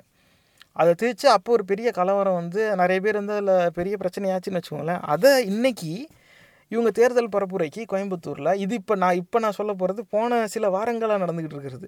அன்றைக்கி குண்டு வச்சானே அதில் ஒரு இஸ்லாமியனாவது செத்தானா அப்படின்னா நிஜமாவே நீ யாரெல்லாம் செத்தாங்க லிஸ்ட்டை காட்டணும், நீ சும்மா குத்து மதிப்பாக சொல்லிட்டு போயிடுவான். இஸ்லாமியர்கள் யாருமே அந்த சம்பவத்தை அப்போ சாகவே இல்லை, இந்துக்கள் மட்டும்தான் செத்தாங்க, அப்போ அவங்க தானே இதெல்லாம் செய்கிறாங்க இப்படி சொல்லி பயமுறுத்தி. அப்போ அதோட விளைவு என்னன்னாக்கா இஸ்லாமியர்கள் வசிக்கிற பகுதி வழியாக போகிறதுனாவே பயப்படுறாங்களாம் இன்றைக்கி கோயம்புத்தூரில் மக்கள். ஏன்னாக்கா இந்த மாதிரி ஒரு பரப்புரையை நடத்தி வச்சுருக்காங்க, அது வழியாக போனாவே நாங்கள் சீக்கிரம் வந்துடுறது, அங்கெல்லாம் ரொம்ப நேரம் இருக்கவே மாட்டோம், எப்போ என்ன நடக்குமோ தெரியாது. அங்கே இருக்கிறவங்களும் மனுஷன்தான், அவன் இஸ்லாம் மதத்தை வழிபடுறாங்கிறதுனாலேயே வந்து அவன் தீவிரவாதியாக இருக்கணும்னு அவசியம் இல்லை. தீவிரவாதிங்கிறவன் தீவிரவாதி தான், அவன் ஆளுக்கு ஒரு மதம் ஒரு ஜாதியை கையில் எடுத்துக்கிட்டு என்ன வேணால் செய்வான். இப்போ மதவெறி கூட்டம் இல்லையா, கௌரக்ஷக்குங்கிறவன் நெத்தியில் பொட்டு வச்சுக்கிட்டு ஹிந்துங்கிற பெயரால் தான் அந்த வன்முறை செஞ்சுக்கிட்டு இருக்கான், அவனும் தீவிரவாதி தான். அப்போ அதுக்காக ஹிந்துங்கிற அந்த ஹிந்து இறைவன் அப்படிங்கிறத வணங்குறவங்க எல்லாரையும் நம்ம தீவிரவாதின்னு சொல்லிட முடியாது, ஆனால் ஹிந்து தீவிரவாதம்ங்கிறது இருக்க தான் செய்யுது. அப்போ இந்த மாதிரி வந்து மதவெறி கூட்டம் தமிழ்நாட்டில் இப்படி செஞ்சுக்கிட்டே வராங்க. இது எல்லாமே தமிழர்களுக்கு எதிரான சூழ்நிலையாகவே வந்து அமைது நேரில். அப்போ ஆனால் இது அதிகமாக முன்னெடுத்து செய்கிறது யார் அப்படின்னா தமிழ்நாட்டிலே இருக்கிறவன் தான். தமிழ்நாட்டிலே இருக்கிறவன் மதவெறி கூட்டத்தில் சேர்ந்து செய்கிறானே அவன் யாருன்னு எடுத்து பார்த்தா, அவங்க பின்னணியை பார்த்தா அவங்க யாருமே தமிழர் கிடையாது, முக்கால்வாசி பேர் தமிழர் அல்லாதோராக தான் இருக்காங்க. அதனால தான் மறுபடியும் சொல்கிறேன், தமிழர் அல்லாதோர்லாம் கெட்டவங்க கிடையாது, தமிழ்நாட்டில் இருக்கிற கெட்டவனுங்களில் முக்கால்வாசி பேர் தமிழர் அல்லாதோர். இப்போ இதில் திராவிட அரசியலில் இருக்கவங்களாம் வந்து நாங்கள் இறங்கினாக்க நாங்கள் அப்படி செஞ்சுருவோம், எங்கள் கட்டை அவுத்து விட்டாங்கன்னா நாங்கள் இப்படி பண்ணிடுவோம் அப்படி பண்ணிடுவோம் ரொம்ப பேசுவாங்க. ஆனால் கோயம்புத்தூரில் மதவெறி கூட்டம் கல்லை விட்டு ஆள் எங்கே இருந்தானே தெரியாது, அவன்லாம் கல்லை விட்டு எறிகிறான் ஏன்னு கூட கேட்கல. இந்த திராவிடத்தை இதுக்கு மேலே தமிழர்கள் நம்பணுமா அப்படிங்கிற, ஏன்னா பொதுமக்களுடைய பாதுகாப்புக்கு நீ தெருவில் இறங்கி கேள்வி கேட்க தவிர்த்த திராவிடத்தை வேறு இதில் வச்சு நம்ப முடியும்? நம்மளையும் சாக விட்டு வேடிக்கை பார்ப்பான், நாங்கள் என்னங்க பண்ண முடியும், பொதுமக்கள் வந்து வழக்கு கொடுத்தாங்கன்னா நாங்கள் நடவடிக்கை எடுக்கலாம் அப்படின்னு சொல்லிட்டு பேசாமல் இருப்பான். ஏன்னா இவனுடைய நோக்கம் வந்து தமிழர்களை பாதுகாக்கிறது இல்லை, அவன் குடும்பத்தை பாதுகாக்கிறது மட்டும்தான். அதுலேயும் நீங்கள் பார்த்தா தெரியும், எல்லா நிர்வாக பொறுப்புலையும் ஆதிக்க வர்க்கம்னு பார்த்துட்டா தமிழர் அல்லாதோராகவே வச்சுருப்பான். பாட்டாளி வர்க்கத்தை சேர்ந்த தமிழர் அல்லாதவரை கூட வச்சுக்க மாட்டான், அங்கே தான் இது தெலுங்கு கன்னடெல்லாம் கெட்டவங்க கிடையாது. ஏழையாக இருக்கிற பொதுமக்கள் சாமானியராக இருக்கிற தெலுங்கர் கன்னடர்களுக்கெல்லாம் வாய்ப்பு வராது. யாரெல்லாம் அந்த அதிகார வர்க்கம் பெரும் பணக்காரர்கள்னு பாருங்கள், அதில் அந்த பொறுப்பு நிர்வாக பொறுப்புன்னு வரும்போது தமிழர் அல்லாதோர் ஆதிக்க வர்க்கத்தை சேர்ந்தவங்களுக்கு மட்டுமே தான் வாய்ப்பு கொடுப்பான். இதுதான் திராவிடம்னு ஆகிப்போச்சு, அது வேறு கதை. ஆனால் என்னன்னா மதவெறி கூட்டத்துக்கு தமிழ்நாட்டில் பலம் கூடிக்கிட்டே போகுது, அதை எதிர்க்க வேண்டிய திராவிடம் வந்து அப்படியே மெல்ல மெல்ல சரிஞ்சிக்கிட்டே போகுது. சும்மா டம்மி பீஸ் ஆகிட்டாங்க, நிறைய பேசுவாங்க, அப்படி அதெல்லாம் வெட்டிக்கலாம், கை வச்சா வெட்டிக்கலாம் அப்படின்லாம் தான் சொன்னாங்க. சொன்ன ஆள் இப்போ இல்லை, ஆனால் அதுக்கப்புறமா பல பெரியார் சிலை உடைக்கப்பட்டுருச்சு, யார் எது செஞ்சாப்புல தெரியல. காரணம் என்னென்னா இவங்க எல்லோரும் இந்த தேர்தல் இதை வச்சு ஏதாவது 5-10 காசு கிடைக்குமா அப்படிங்கிறதுக்காக அண்டி நத்தி பிழைக்கிற பொருளாதார அடிமைகள் தான் திராவிட அரசியல் தொண்டர்கள் அப்படின்னு தான் சொல்லணும். தலைவர்கள் உட்பட எல்லாருமே அதில் வந்து பணத்துக்காக மட்டும்தான் இருக்கான்னு சொல்ல, மக்களுடைய பாதுகாப்பை பற்றி அவன் எவனுமே கண்டுக்கல. ஆக தமிழர்கள் மதவெறி கூட்டத்துக்கிட்டேருந்து தன்னை பாதுகாத்துக்கணும்னா தமிழர் பாதுகாப்பு படைன்னு ஒன்று கண்டிப்பாக தேவை வரும். நேர்களே, இதை வந்து நம்ம இப்போ என்னைக்காவது ஒரு நாள் இதை பற்றி நம்ம சிந்திச்சாகணும். இப்படி தமிழர் பாதுகாப்புக்கான ஒரு படையை நம்ம திரட்டியே தீரணும். காரணம் என்னென்னா நம்ம நமக்காக நம்ம பாதுகாப்புக்காக குரல் கொடுக்க தவிர்த்தோம்னா நம்மளும் சேர்ந்து நம்மளோட இருக்கிற அத்தனை பேரையுமே மொத்தமாக காலி பண்ணிடுவான். இவன் என்ன காலி பண்ண பிறகு இவன் என்ன செய்வான்னு தெரியாது, ஏன்னா நமக்குன்னு இருக்கிற கடைசி இடம் இது ஒன்று தான். வேறு எங்கே போனாலும் நமக்கு எங்கே போனாலும் நம்ம நம்மளாகவே இருக்கணும். ஆனால் வரவும் போகிறவங்களாம் இங்கே வந்து மட்டும் நம்ம பேர் எடுத்துக்குவோம். இதை எத்தனை நாளைக்கு நம்ம சகிச்சு, சரி பரவாயில்ல உனக்கு தமிழ் மேலே அப்படி ஒரு பற்று இருக்குது அப்படின்னாக்கா அப்படி தமிழனுங்கிற அடையாளத்தை உனக்கு தர மறுக்கிறதுல எனக்கு என்ன லாபம், நான் யார் அதை மறுக்கிறதுக்கு, எனக்கு அந்த உரிமையும் கிடையாது. ஜியு போப்லாம் இல்லையா, எத்தனை கடைசியாக வந்து என்ன அவங்களாம் பிறப்பால் தாய்மொழியால் வேறு எங்கேயோ வேறு இனத்தை சேர்ந்தவங்க, வேறு நாட்டை சேர்ந்தவங்க. ஆனால் கடைசியில் வந்து அவங்க இறக்கும்போது அவங்க எல்லாருமே தமிழனாக தான் இருந்தாங்க. தமிழுக்கு அந்த மாதிரி நபர்கள் ஆற்றிய சேவை வந்து இன்னே வரைக்கும் தமிழர்களே செஞ்சது கிடையாது. இதுதான் வந்து வரலாறு. அதனால் வேறு மொழி பேசுகிறாங்கிறதுக்காகவே அவன்லாம் என்றைக்குமே தமிழன் ஆகவே மாட்டான், அப்படிலாம் கிடையாது. நீ வந்து எங்கேயே நீ இங்கே பிறக்கணுங்கிற அவசியம் கிடையாது. தமிழ் சமூகத்தோடு நீ ஒன்றிணைஞ்சு இந்த சமூகத்தில் ஒருவன்னு நீ நினச்சிட்டனாவே நீ தமிழன் தான், அதில் மாறுபட்ட கருத்தே கிடையாது. ஆனால் அப்படி நினச்ச பிறகு தமிழருடைய பாதுகாப்பை சிறுமைப்படுத்தி நீ ஜாதி மதத்தின் பெயரால் உனக்கு வேண்டியவங்க உனக்கு வேண்டாதவங்கன்னு நீ தமிழர்களை ஒதுக்குவே ஆனால் நீ தமிழன் கிடையாது. நீ உனக்கு தாய்மொழி தமிழாகவே இருந்தாலும் உன்னை தமிழ் சமூகத்தில் ஒரு அங்கமாக கருத முடியாது நேர்களே. ஏன்னா இது வந்து நம்ம வாழ்வா சாவாங்கிற நிலைக்கு நம்ம ஏற்கனவே தள்ளப்பட்டுட்டோம். இப்போ நான் சொல்கிற சூழ்நிலை வந்து உங்களுக்கு கேட்க ஒரு மாதிரி வித்தியாசமாக இருக்கலாம். என்ன இவன் தனியாக ஏதோ ஒரு பேசிக்கிட்டு இருக்கான், அப்படி எங்கே இருக்குது? நம்ம என்ன உத்தரப்பிரதேஷ் மாதிரி வெட்டிக்கிட்டா சாகிறோம்? இப்போ வெட்டிக்கிட்டுலாம் சாக தேவையில்லை, கொரோனாவே வந்து நம்ம எல்லாரையும் போட்டுக்கிட்டு இருக்குது. இன்னும் கூடிய இப்போயே வந்து படுக்க இடம் இல்லாமல் வேனில் வச்சு ஆக்சிஜன் கொடுத்துட்டு இருக்காங்க. தட்டுப்பாடு இங்கேயும் வரும், அப்போ தெரியும் உண்மை. அது வேறு கதைன்னு வச்சுக்கோங்க. ஆனால் மதவெறி கூட்டத்துக்கிட்டேருந்து தமிழர்களை பாதுகாக்க எதுவுமே கிடையாது நேர்களே. சட்டம் இருக்கா? இருக்குது. அதிகாரிகள் இருக்காங்களா? இருக்காங்க. எல்லா விதமான பாதுகாப்பு அம்சங்களும் இருக்குதா அப்படின்னா கண்டிப்பாக நம்மக்கிட்ட இருக்குது. ஆனால் பாதுகாப்பு தமிழர்களுக்கு இருக்கா அப்படின்னாக்கா கிடையாது. ஏன் அப்படின்னாக்கா இந்த சட்டம் விதிமுறைகள் இந்த எல்லா கட்டமைப்பும் அந்தந்த துறையில் இருக்கிற அதிகாரிகளுடைய விருப்பத்துக்கு ஏற்றாப்பில் தான் செயல்பாட்டுக்கு வருது. இதுதான் நேர்களை கவனிக்க வேண்டியது. அதனால தான் வந்து இந்த நிகழ்ச்சியில் நான் மறுபடியும் சொல்லுவேன், நீங்கள் 20-30 வயது உடையவர்கள் இந்த நிகழ்ச்சியை கேட்குறாங்கன்னா நீங்கள் தான் வருங்கால தலைவர்கள். இன்னையிலேருந்து 20 ஆண்டுகள் கழித்து 40-50 வயசில் நீங்கள் இருக்கும்போது பல்வேறு இடங்களில் நிர்வாக பொறுப்பு நீங்கள் வகிப்பீங்க. அன்றைக்கி நீங்கள் நியாயமாக சிந்தித்து செயல்படணுங்கிறதுக்காக தான் இந்த பதிவெல்லாம் நம்ம போடுறதே. அப்போ ஏன்னா இன்றைக்கி 40-50 வயசில் இருக்கிற அந்த அதிகார வர்க்கம்னு இருக்குதுல்ல, போலீஸ் ஐபிஎஸ் ஆஃபீஸராக இருப்பான், எல்லாம் நெத்தியில் பொட்டு வச்சுக்கிட்டு ரொம்ப பக்தியோடு உட்காந்துருப்பான். ஆனால் ஒரு குறிப்பிட்ட மதம் ஒரு குறிப்பிட்ட ஜாதிக்கு எதிரான சிந்தனை உடையவனாக இருப்பான். தன்னுடைய ஜாதிக்கு நல்லது செய்கிறேன்னு சொல்லி மற்ற எல்லா ஜாதிக்கும் கெட்டது செய்யணுங்கிறத ரொம்ப அழுத்தமாக நம்பிக்கிட்டு இருப்பான். இந்த மாதிரி தான் அதிகாரத்தில் இருக்கிறவங்க இருக்காங்க. அப்போ அந்தந்த அதிகாரி அவங்கவுங்க பொறுப்பை சரியாக செயல்படுத்தணும், வந்து நம்ம எதுவும் விட்டுறக்கூடாது, சட்டப்படி செயல்படணும் அப்படின்னு நினச்சாதான் அந்த சட்டமும் அந்த நீதித்துறை எல்லாமும் வந்து மக்களுடைய பாதுகாப்புக்கு தேவையானதை செய்யும். அப்படி இல்லைன்னாக்கா அந்த அத்தனை பாதுகாப்பும் வந்து பேப்பரில் அப்படியே எழுதி வச்சுக்க வேண்டியதான். அதை வச்சு எதுவும் அதனால் அந்த எழுத்துனால யாருக்கும் எந்த பயனும் இருக்காது. இப்போ இது இப்படி தான் இருக்கும். அப்போ இருக்கிற அதிகார வர்க்கத்தில் இருக்கிறவங்க அத்தனை பேரும் இந்த ஜாதி மத அடையாளத்துக்கு அடிமையாகி போயிட்டாங்க. நிறைய பேர் மதவெறி கூட்ட விசுவாசியாகவே ஆயிட்டாங்க. மிச்சம் இருக்கிறவங்க தாளை பாதுகாத்தா போதும். அப்போ அதிகாரத்துக்கு போனாவே நீ ஆளுக்கு என்ன செஞ்ச அப்படின்னு கேட்குற ஒரு முட்டாள்தனம் நம்ம சமூகத்தில் வந்துருச்சு நேர்களே. அதிகாரத்துக்கு போயாச்சுன்னா நீ எல்லா மக்களுக்கும் செய்யணும்னு தானே சொல்லி வளர்க்கணும். ஆனால் நம்ம வீட்டில் வளர்க்கும் போதே நீலாம் ஐஏஎஸ் ஆகிட்டா நம்ம ஆளுங்களுக்கு நீ தான் செய்யணும், புரியுதா? ஐஏஎஸ் ஆகி நீ நம்ம ஆளுங்களுக்கு செய்யணும், ஏன்னா யார் ஒன்றும் செய்ய மாட்டான், இப்படியே சொல்லி சொல்லி வளர்க்குறது. ஐஏஎஸ் அதிகாரியாகி ஒரு கலெக்டராக போய் உட்காந்தானா அந்த மாவட்டத்தில் இருக்கிற அனைத்து மக்களுக்காகவும் வேலை செய்யணும். கலெக்டருங்கிறது ஒரு குறிப்பிட்ட மதமும் ஒரு குறிப்பிட்ட ஜாதிக்கான கலெக்டர்கள் அனைத்து மக்களுக்கானது. அப்போ அந்த மாதிரி அதிகார வர்க்கத்துக்கு போனால் அனைவரையும் ஒரே நேரமாக பார்க்கணும், ஒரே சக மனிதர்களாக கருதணும் அப்படிங்கிறது வந்து யாரும் நம்ம சொல்லி தரலை. அதனால் அந்த அதிகார வர்க்கத்தில் இருக்கிறவங்களும் தாம் பொழைச்சா போதும், தன்னை சார்ந்தவங்க பொழைச்சா போதுங்கிற சிந்தனையில் தான் இருக்காங்க. இப்படிப்பட்ட அதிகாரிகள் இருக்கும் பொழுது அரசியல்வாதிகள் பார்த்தா திராவிடம் இப்போ தமிழர்களுடைய பாதுகாப்புக்கு எதுவுமே செய்யலை. ஏதாவது ஒரு இடத்துல இந்த ஆர்எஸ்எஸ் மதவெறி காவி கும்பலுக்கு எதிராக ஏன்னு குரல் கொடுத்துருக்குமா? இந்த திராவிட கூட்டம் மேடையில் வந்து அப்படிலாம் பேசிக்குவாங்க. அது வந்து திராவிடர் கழகத்துலேருந்து வந்து தோழர் அருள்மொழி சுந்தரவள்ளி அவங்ககிட்டலாம் வாயை கொடுத்தாங்கன்னா மொத்தமாக கடித்து குதறிடுவாங்க, அது வேறு விஷயம். ஆனால் அவங்களாம் பரப்புரையாளர் பேச்சாளர்கள், அந்த திராவிட கொள்கையை பற்றி பேசுகிறவங்க தான். திராவிட அரசியலில் இருக்கிறவங்க எம்பி எம்எல்ஏன்னு பதவி வச்சுக்கிட்டு என்கிட்ட இத்தனை லட்சம் ஓட்டு இருக்குது இப்படி சொல்லிக்கிட்டு திராவிட கட்சின்னு வச்சு நடத்திக்கிட்டு இருக்கவங்க என்றைக்காவது இப்போ களத்தில் இறங்கி மக்களுக்காக வந்து நாங்கள் நின்னோம், மதவெறி கூட்டம் அடிக்க வந்தால் எங்கள் ஆளுங்க நிற்கிறாங்க, எங்கள் தொகுதியில் அடிக்கணும்னா எங்களை மீறி தான் அடிக்கணும் அப்படின்னு ஒரு திராவிட கட்சி இது வரைக்கும் சொல்லியிருக்குமா? கிடையாது. ஆனால் கடையை சாத்து எங்கேருந்தும் வர யோகி ஆதித்யநாத்துக்கு இங்கே கடையை சாத்துன்னு கல்லை விட்டு எறிகிறான். தமிழர்கள் நடத்துகிற கடை மேலே கல் விட்டு எறிகிறான். எரியவங்கள நிறைய பேர் தமிழனும் கூட, அதுவும் வந்து மறுக்க முடியாத ஒரு விஷயம்தான். ஆனால் அதை முன்னெடுத்து செய்கிறவங்க பூரா தமிழர் அல்லாதவராக இருக்கான். ஏன்னா எங்கேருந்தோ வரவனுக்கு இங்கே இருக்கிற கல் எடுத்து எறிகிறான். திராவிட அரசியலை சேர்ந்தவங்க நீ ஏன்டா எறிகிற அப்படின்னு அங்கே போய் நிற்கலைல்ல, அதிகாரிகளும் அங்கே போய் தடுக்கலைல்ல. அதுக்கப்புறமா கூட்டெல்லாம் கூடி இங்கே போவான்னு களைச்சி விட தான் பார்க்குறாங்களே தவிர கல் விட்டு எரிஞ்சவன் அடி வாங்கினது தானே. அப்போ மதவெறி கூட்டம் என்ன செஞ்சாலும் அவங்களுக்கு ஒரு பாதுகாப்பு கிடைக்குங்கிறது உறுதி செய்யப்பட்டுருச்சு நேர்களே. இதுதான் என் கண்ணோட்டம். நீங்கள் இதை ஒத்துக்கணும்னு அவசியம் கிடையாது. ஆனால் தயவு செஞ்சு நீங்கள் விசாரித்து சிந்தித்து நீங்கள் முடிவெடுங்க. மதவெறி கூட்டத்துக்கு பாதுகாப்பு வந்துருச்சு, அவன் அடிக்க ஆரம்பிச்சிட்டான். எதிர்த்து கேட்க வேண்டிய நிலையில் நாங்கள் தான் இத்தனை கோடி தொண்டர்கள் வச்சுருக்கோம் அப்படின்னு சொல்கிற திராவிட கட்சிகள் எதுவும் செய்யலை. ஏன்னா அவங்க பயந்து போயிருக்காங்க, அவங்க எல்லோரும் டம்மி பீஸ் ஆகிட்டாங்க, அவங்க காசுக்காக தான் அங்கே இருக்காங்க, அதனால் அவங்கள நம்பி பிரயோஜனம் கிடையாது. ஆனால் மக்களை யார் அப்புறம் பாதுகாக்கிறது? அதிகாரிகளும் பாதுகாக்கிற எண்ணத்தில் இல்லை, அரசியல்வாதிகள் அந்த பாதுகாப்பெல்லாம் மறந்து ரொம்ப நாள் ஆகுது. அப்போ மக்கள் தனக்கான பாதுகாப்பை தானே உருவாக்கிடணும்னா அவங்க மக்களுக்குள்ளேயே எல்லாரையும் சமமாக பார்க்குறாங்களான்னா கிடையாது. ஜாதி மத அடிப்படையில், மொழி அடிப்படையில் வித்தியாசம் பார்க்க ஆரம்பிச்சிட்டாங்க. நீங்களாம் இதுக்கு முன்னாடி இருந்த காணொலியெல்லாம் பார்த்துமே, நாங்கள் நாயுடு நாயக்கர் மக்கள் தெலுங்காளுக்கு தான் வாக்களிப்போம். அப்போ நீ அதை தெலுங்கு நாட்டிலே போய் செய்ய வேண்டியதானே, உனக்கு இங்கே என்ன வேலை, நீ போக வேண்டியதானே. ஆனால் கேட்குறதுக்கு நாதி இல்லை. இதுதான் நேயர்களே நிலமை. அப்போ இப்படி இருக்கும்போது தமிழர்களுக்கான பாதுகாப்புன்னு நான் சொன்னாலும் தமிழ்நாட்டில் இருக்க ஒட்டுமொத்த மக்களுக்கான பாதுகாப்பு அந்த தலைப்பு கீழே அதை அப்படி தான் நம்ம புரிஞ்சுக்கணும்.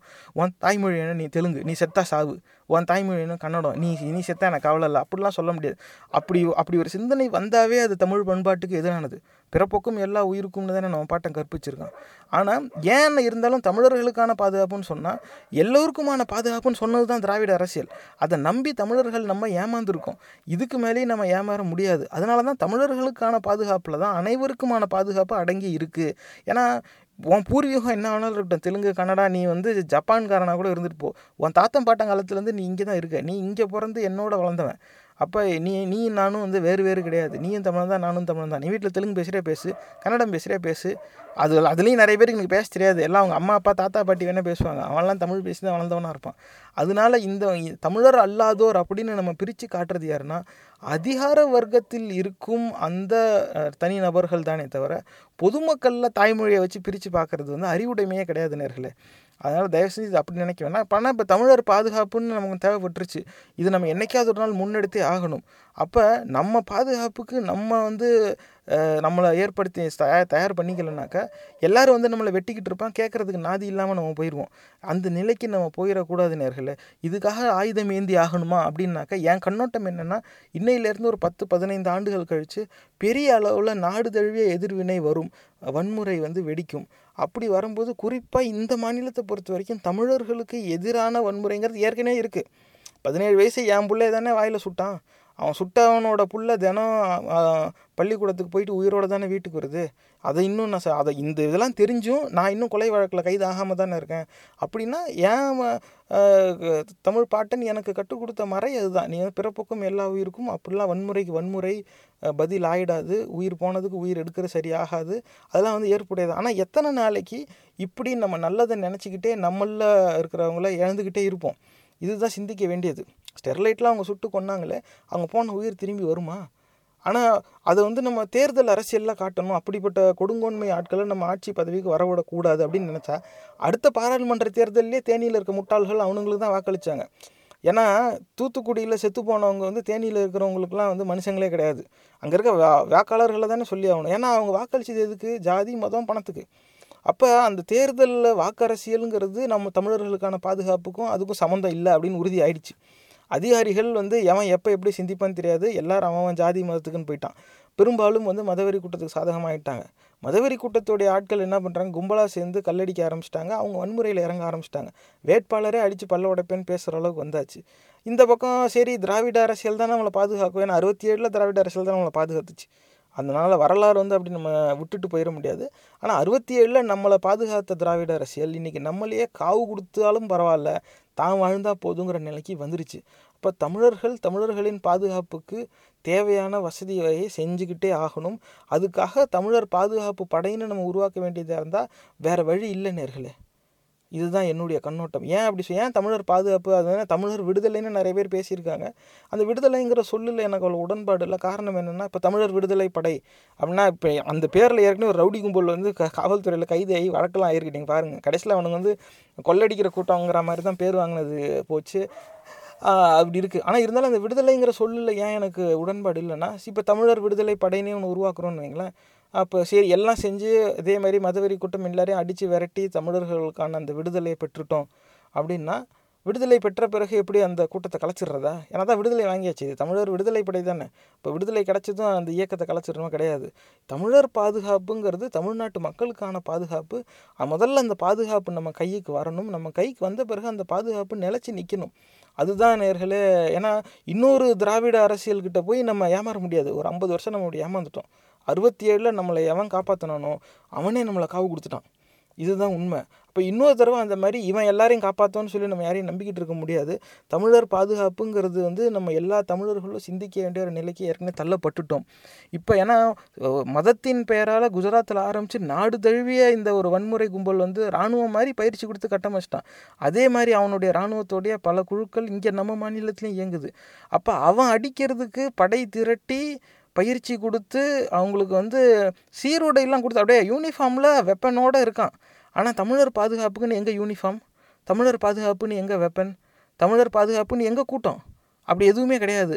தமிழர் பாதுகாப்புக்குன்னு பேசுகிற ஏதோ அரசியல் கட்சிகள் இருக்காங்க. அவங்களையும் நம்ம ஜாதி வெறியன் அது இதுன்னு சொல்லி அவங்கள இன்னும் மட்டம் தட்டிக்கிட்டு தான் இருக்கணும். தவிர அவங்களுக்கு ஒரு ஒரு அரசியல் களத்திலேயே வந்து ஒரு சமமான அங்கீகாரம் கிடைச்சாப்புல தெரியல. அவங்களுக்கு அது நீண்ட தூர பயணம் இருக்குது. அது அவங்க அந்த பயணத்தை முடித்து வரட்டும். ஆனால் நமக்கு எதிரானவன் பூரா ரொம்ப ஆர்கனைஸ்டாக இருக்கும்போது நமக்குன்னு ஒரு ஆர்கனைசேஷனுமே இல்லையே. தமிழர்கள் எத்தனை நாளைக்கு இப்படி கேட்க நாதி இல்லாத அப்பாவிகளாகவே இருப்போம்? சிந்திச்சு பாருங்கள். எந்த பதிவு உங்களுக்கு பிடிச்சிருந்தா தயவு செஞ்சு சமூக வலைத்தளங்களில் இதை பகிர்ந்துக்கோங்க. இந்த நிகழ்ச்சி உங்களுக்கு ஏதாவது ஒரு வகையில் உதவிருக்கும்னு நம்புகிறோம். சும்மா ப்ரொடக்ஷனோட பகுத்தறிவு பாட்காஸ்ட் பொறுமையோட கேட்டதுக்கு நன்றி.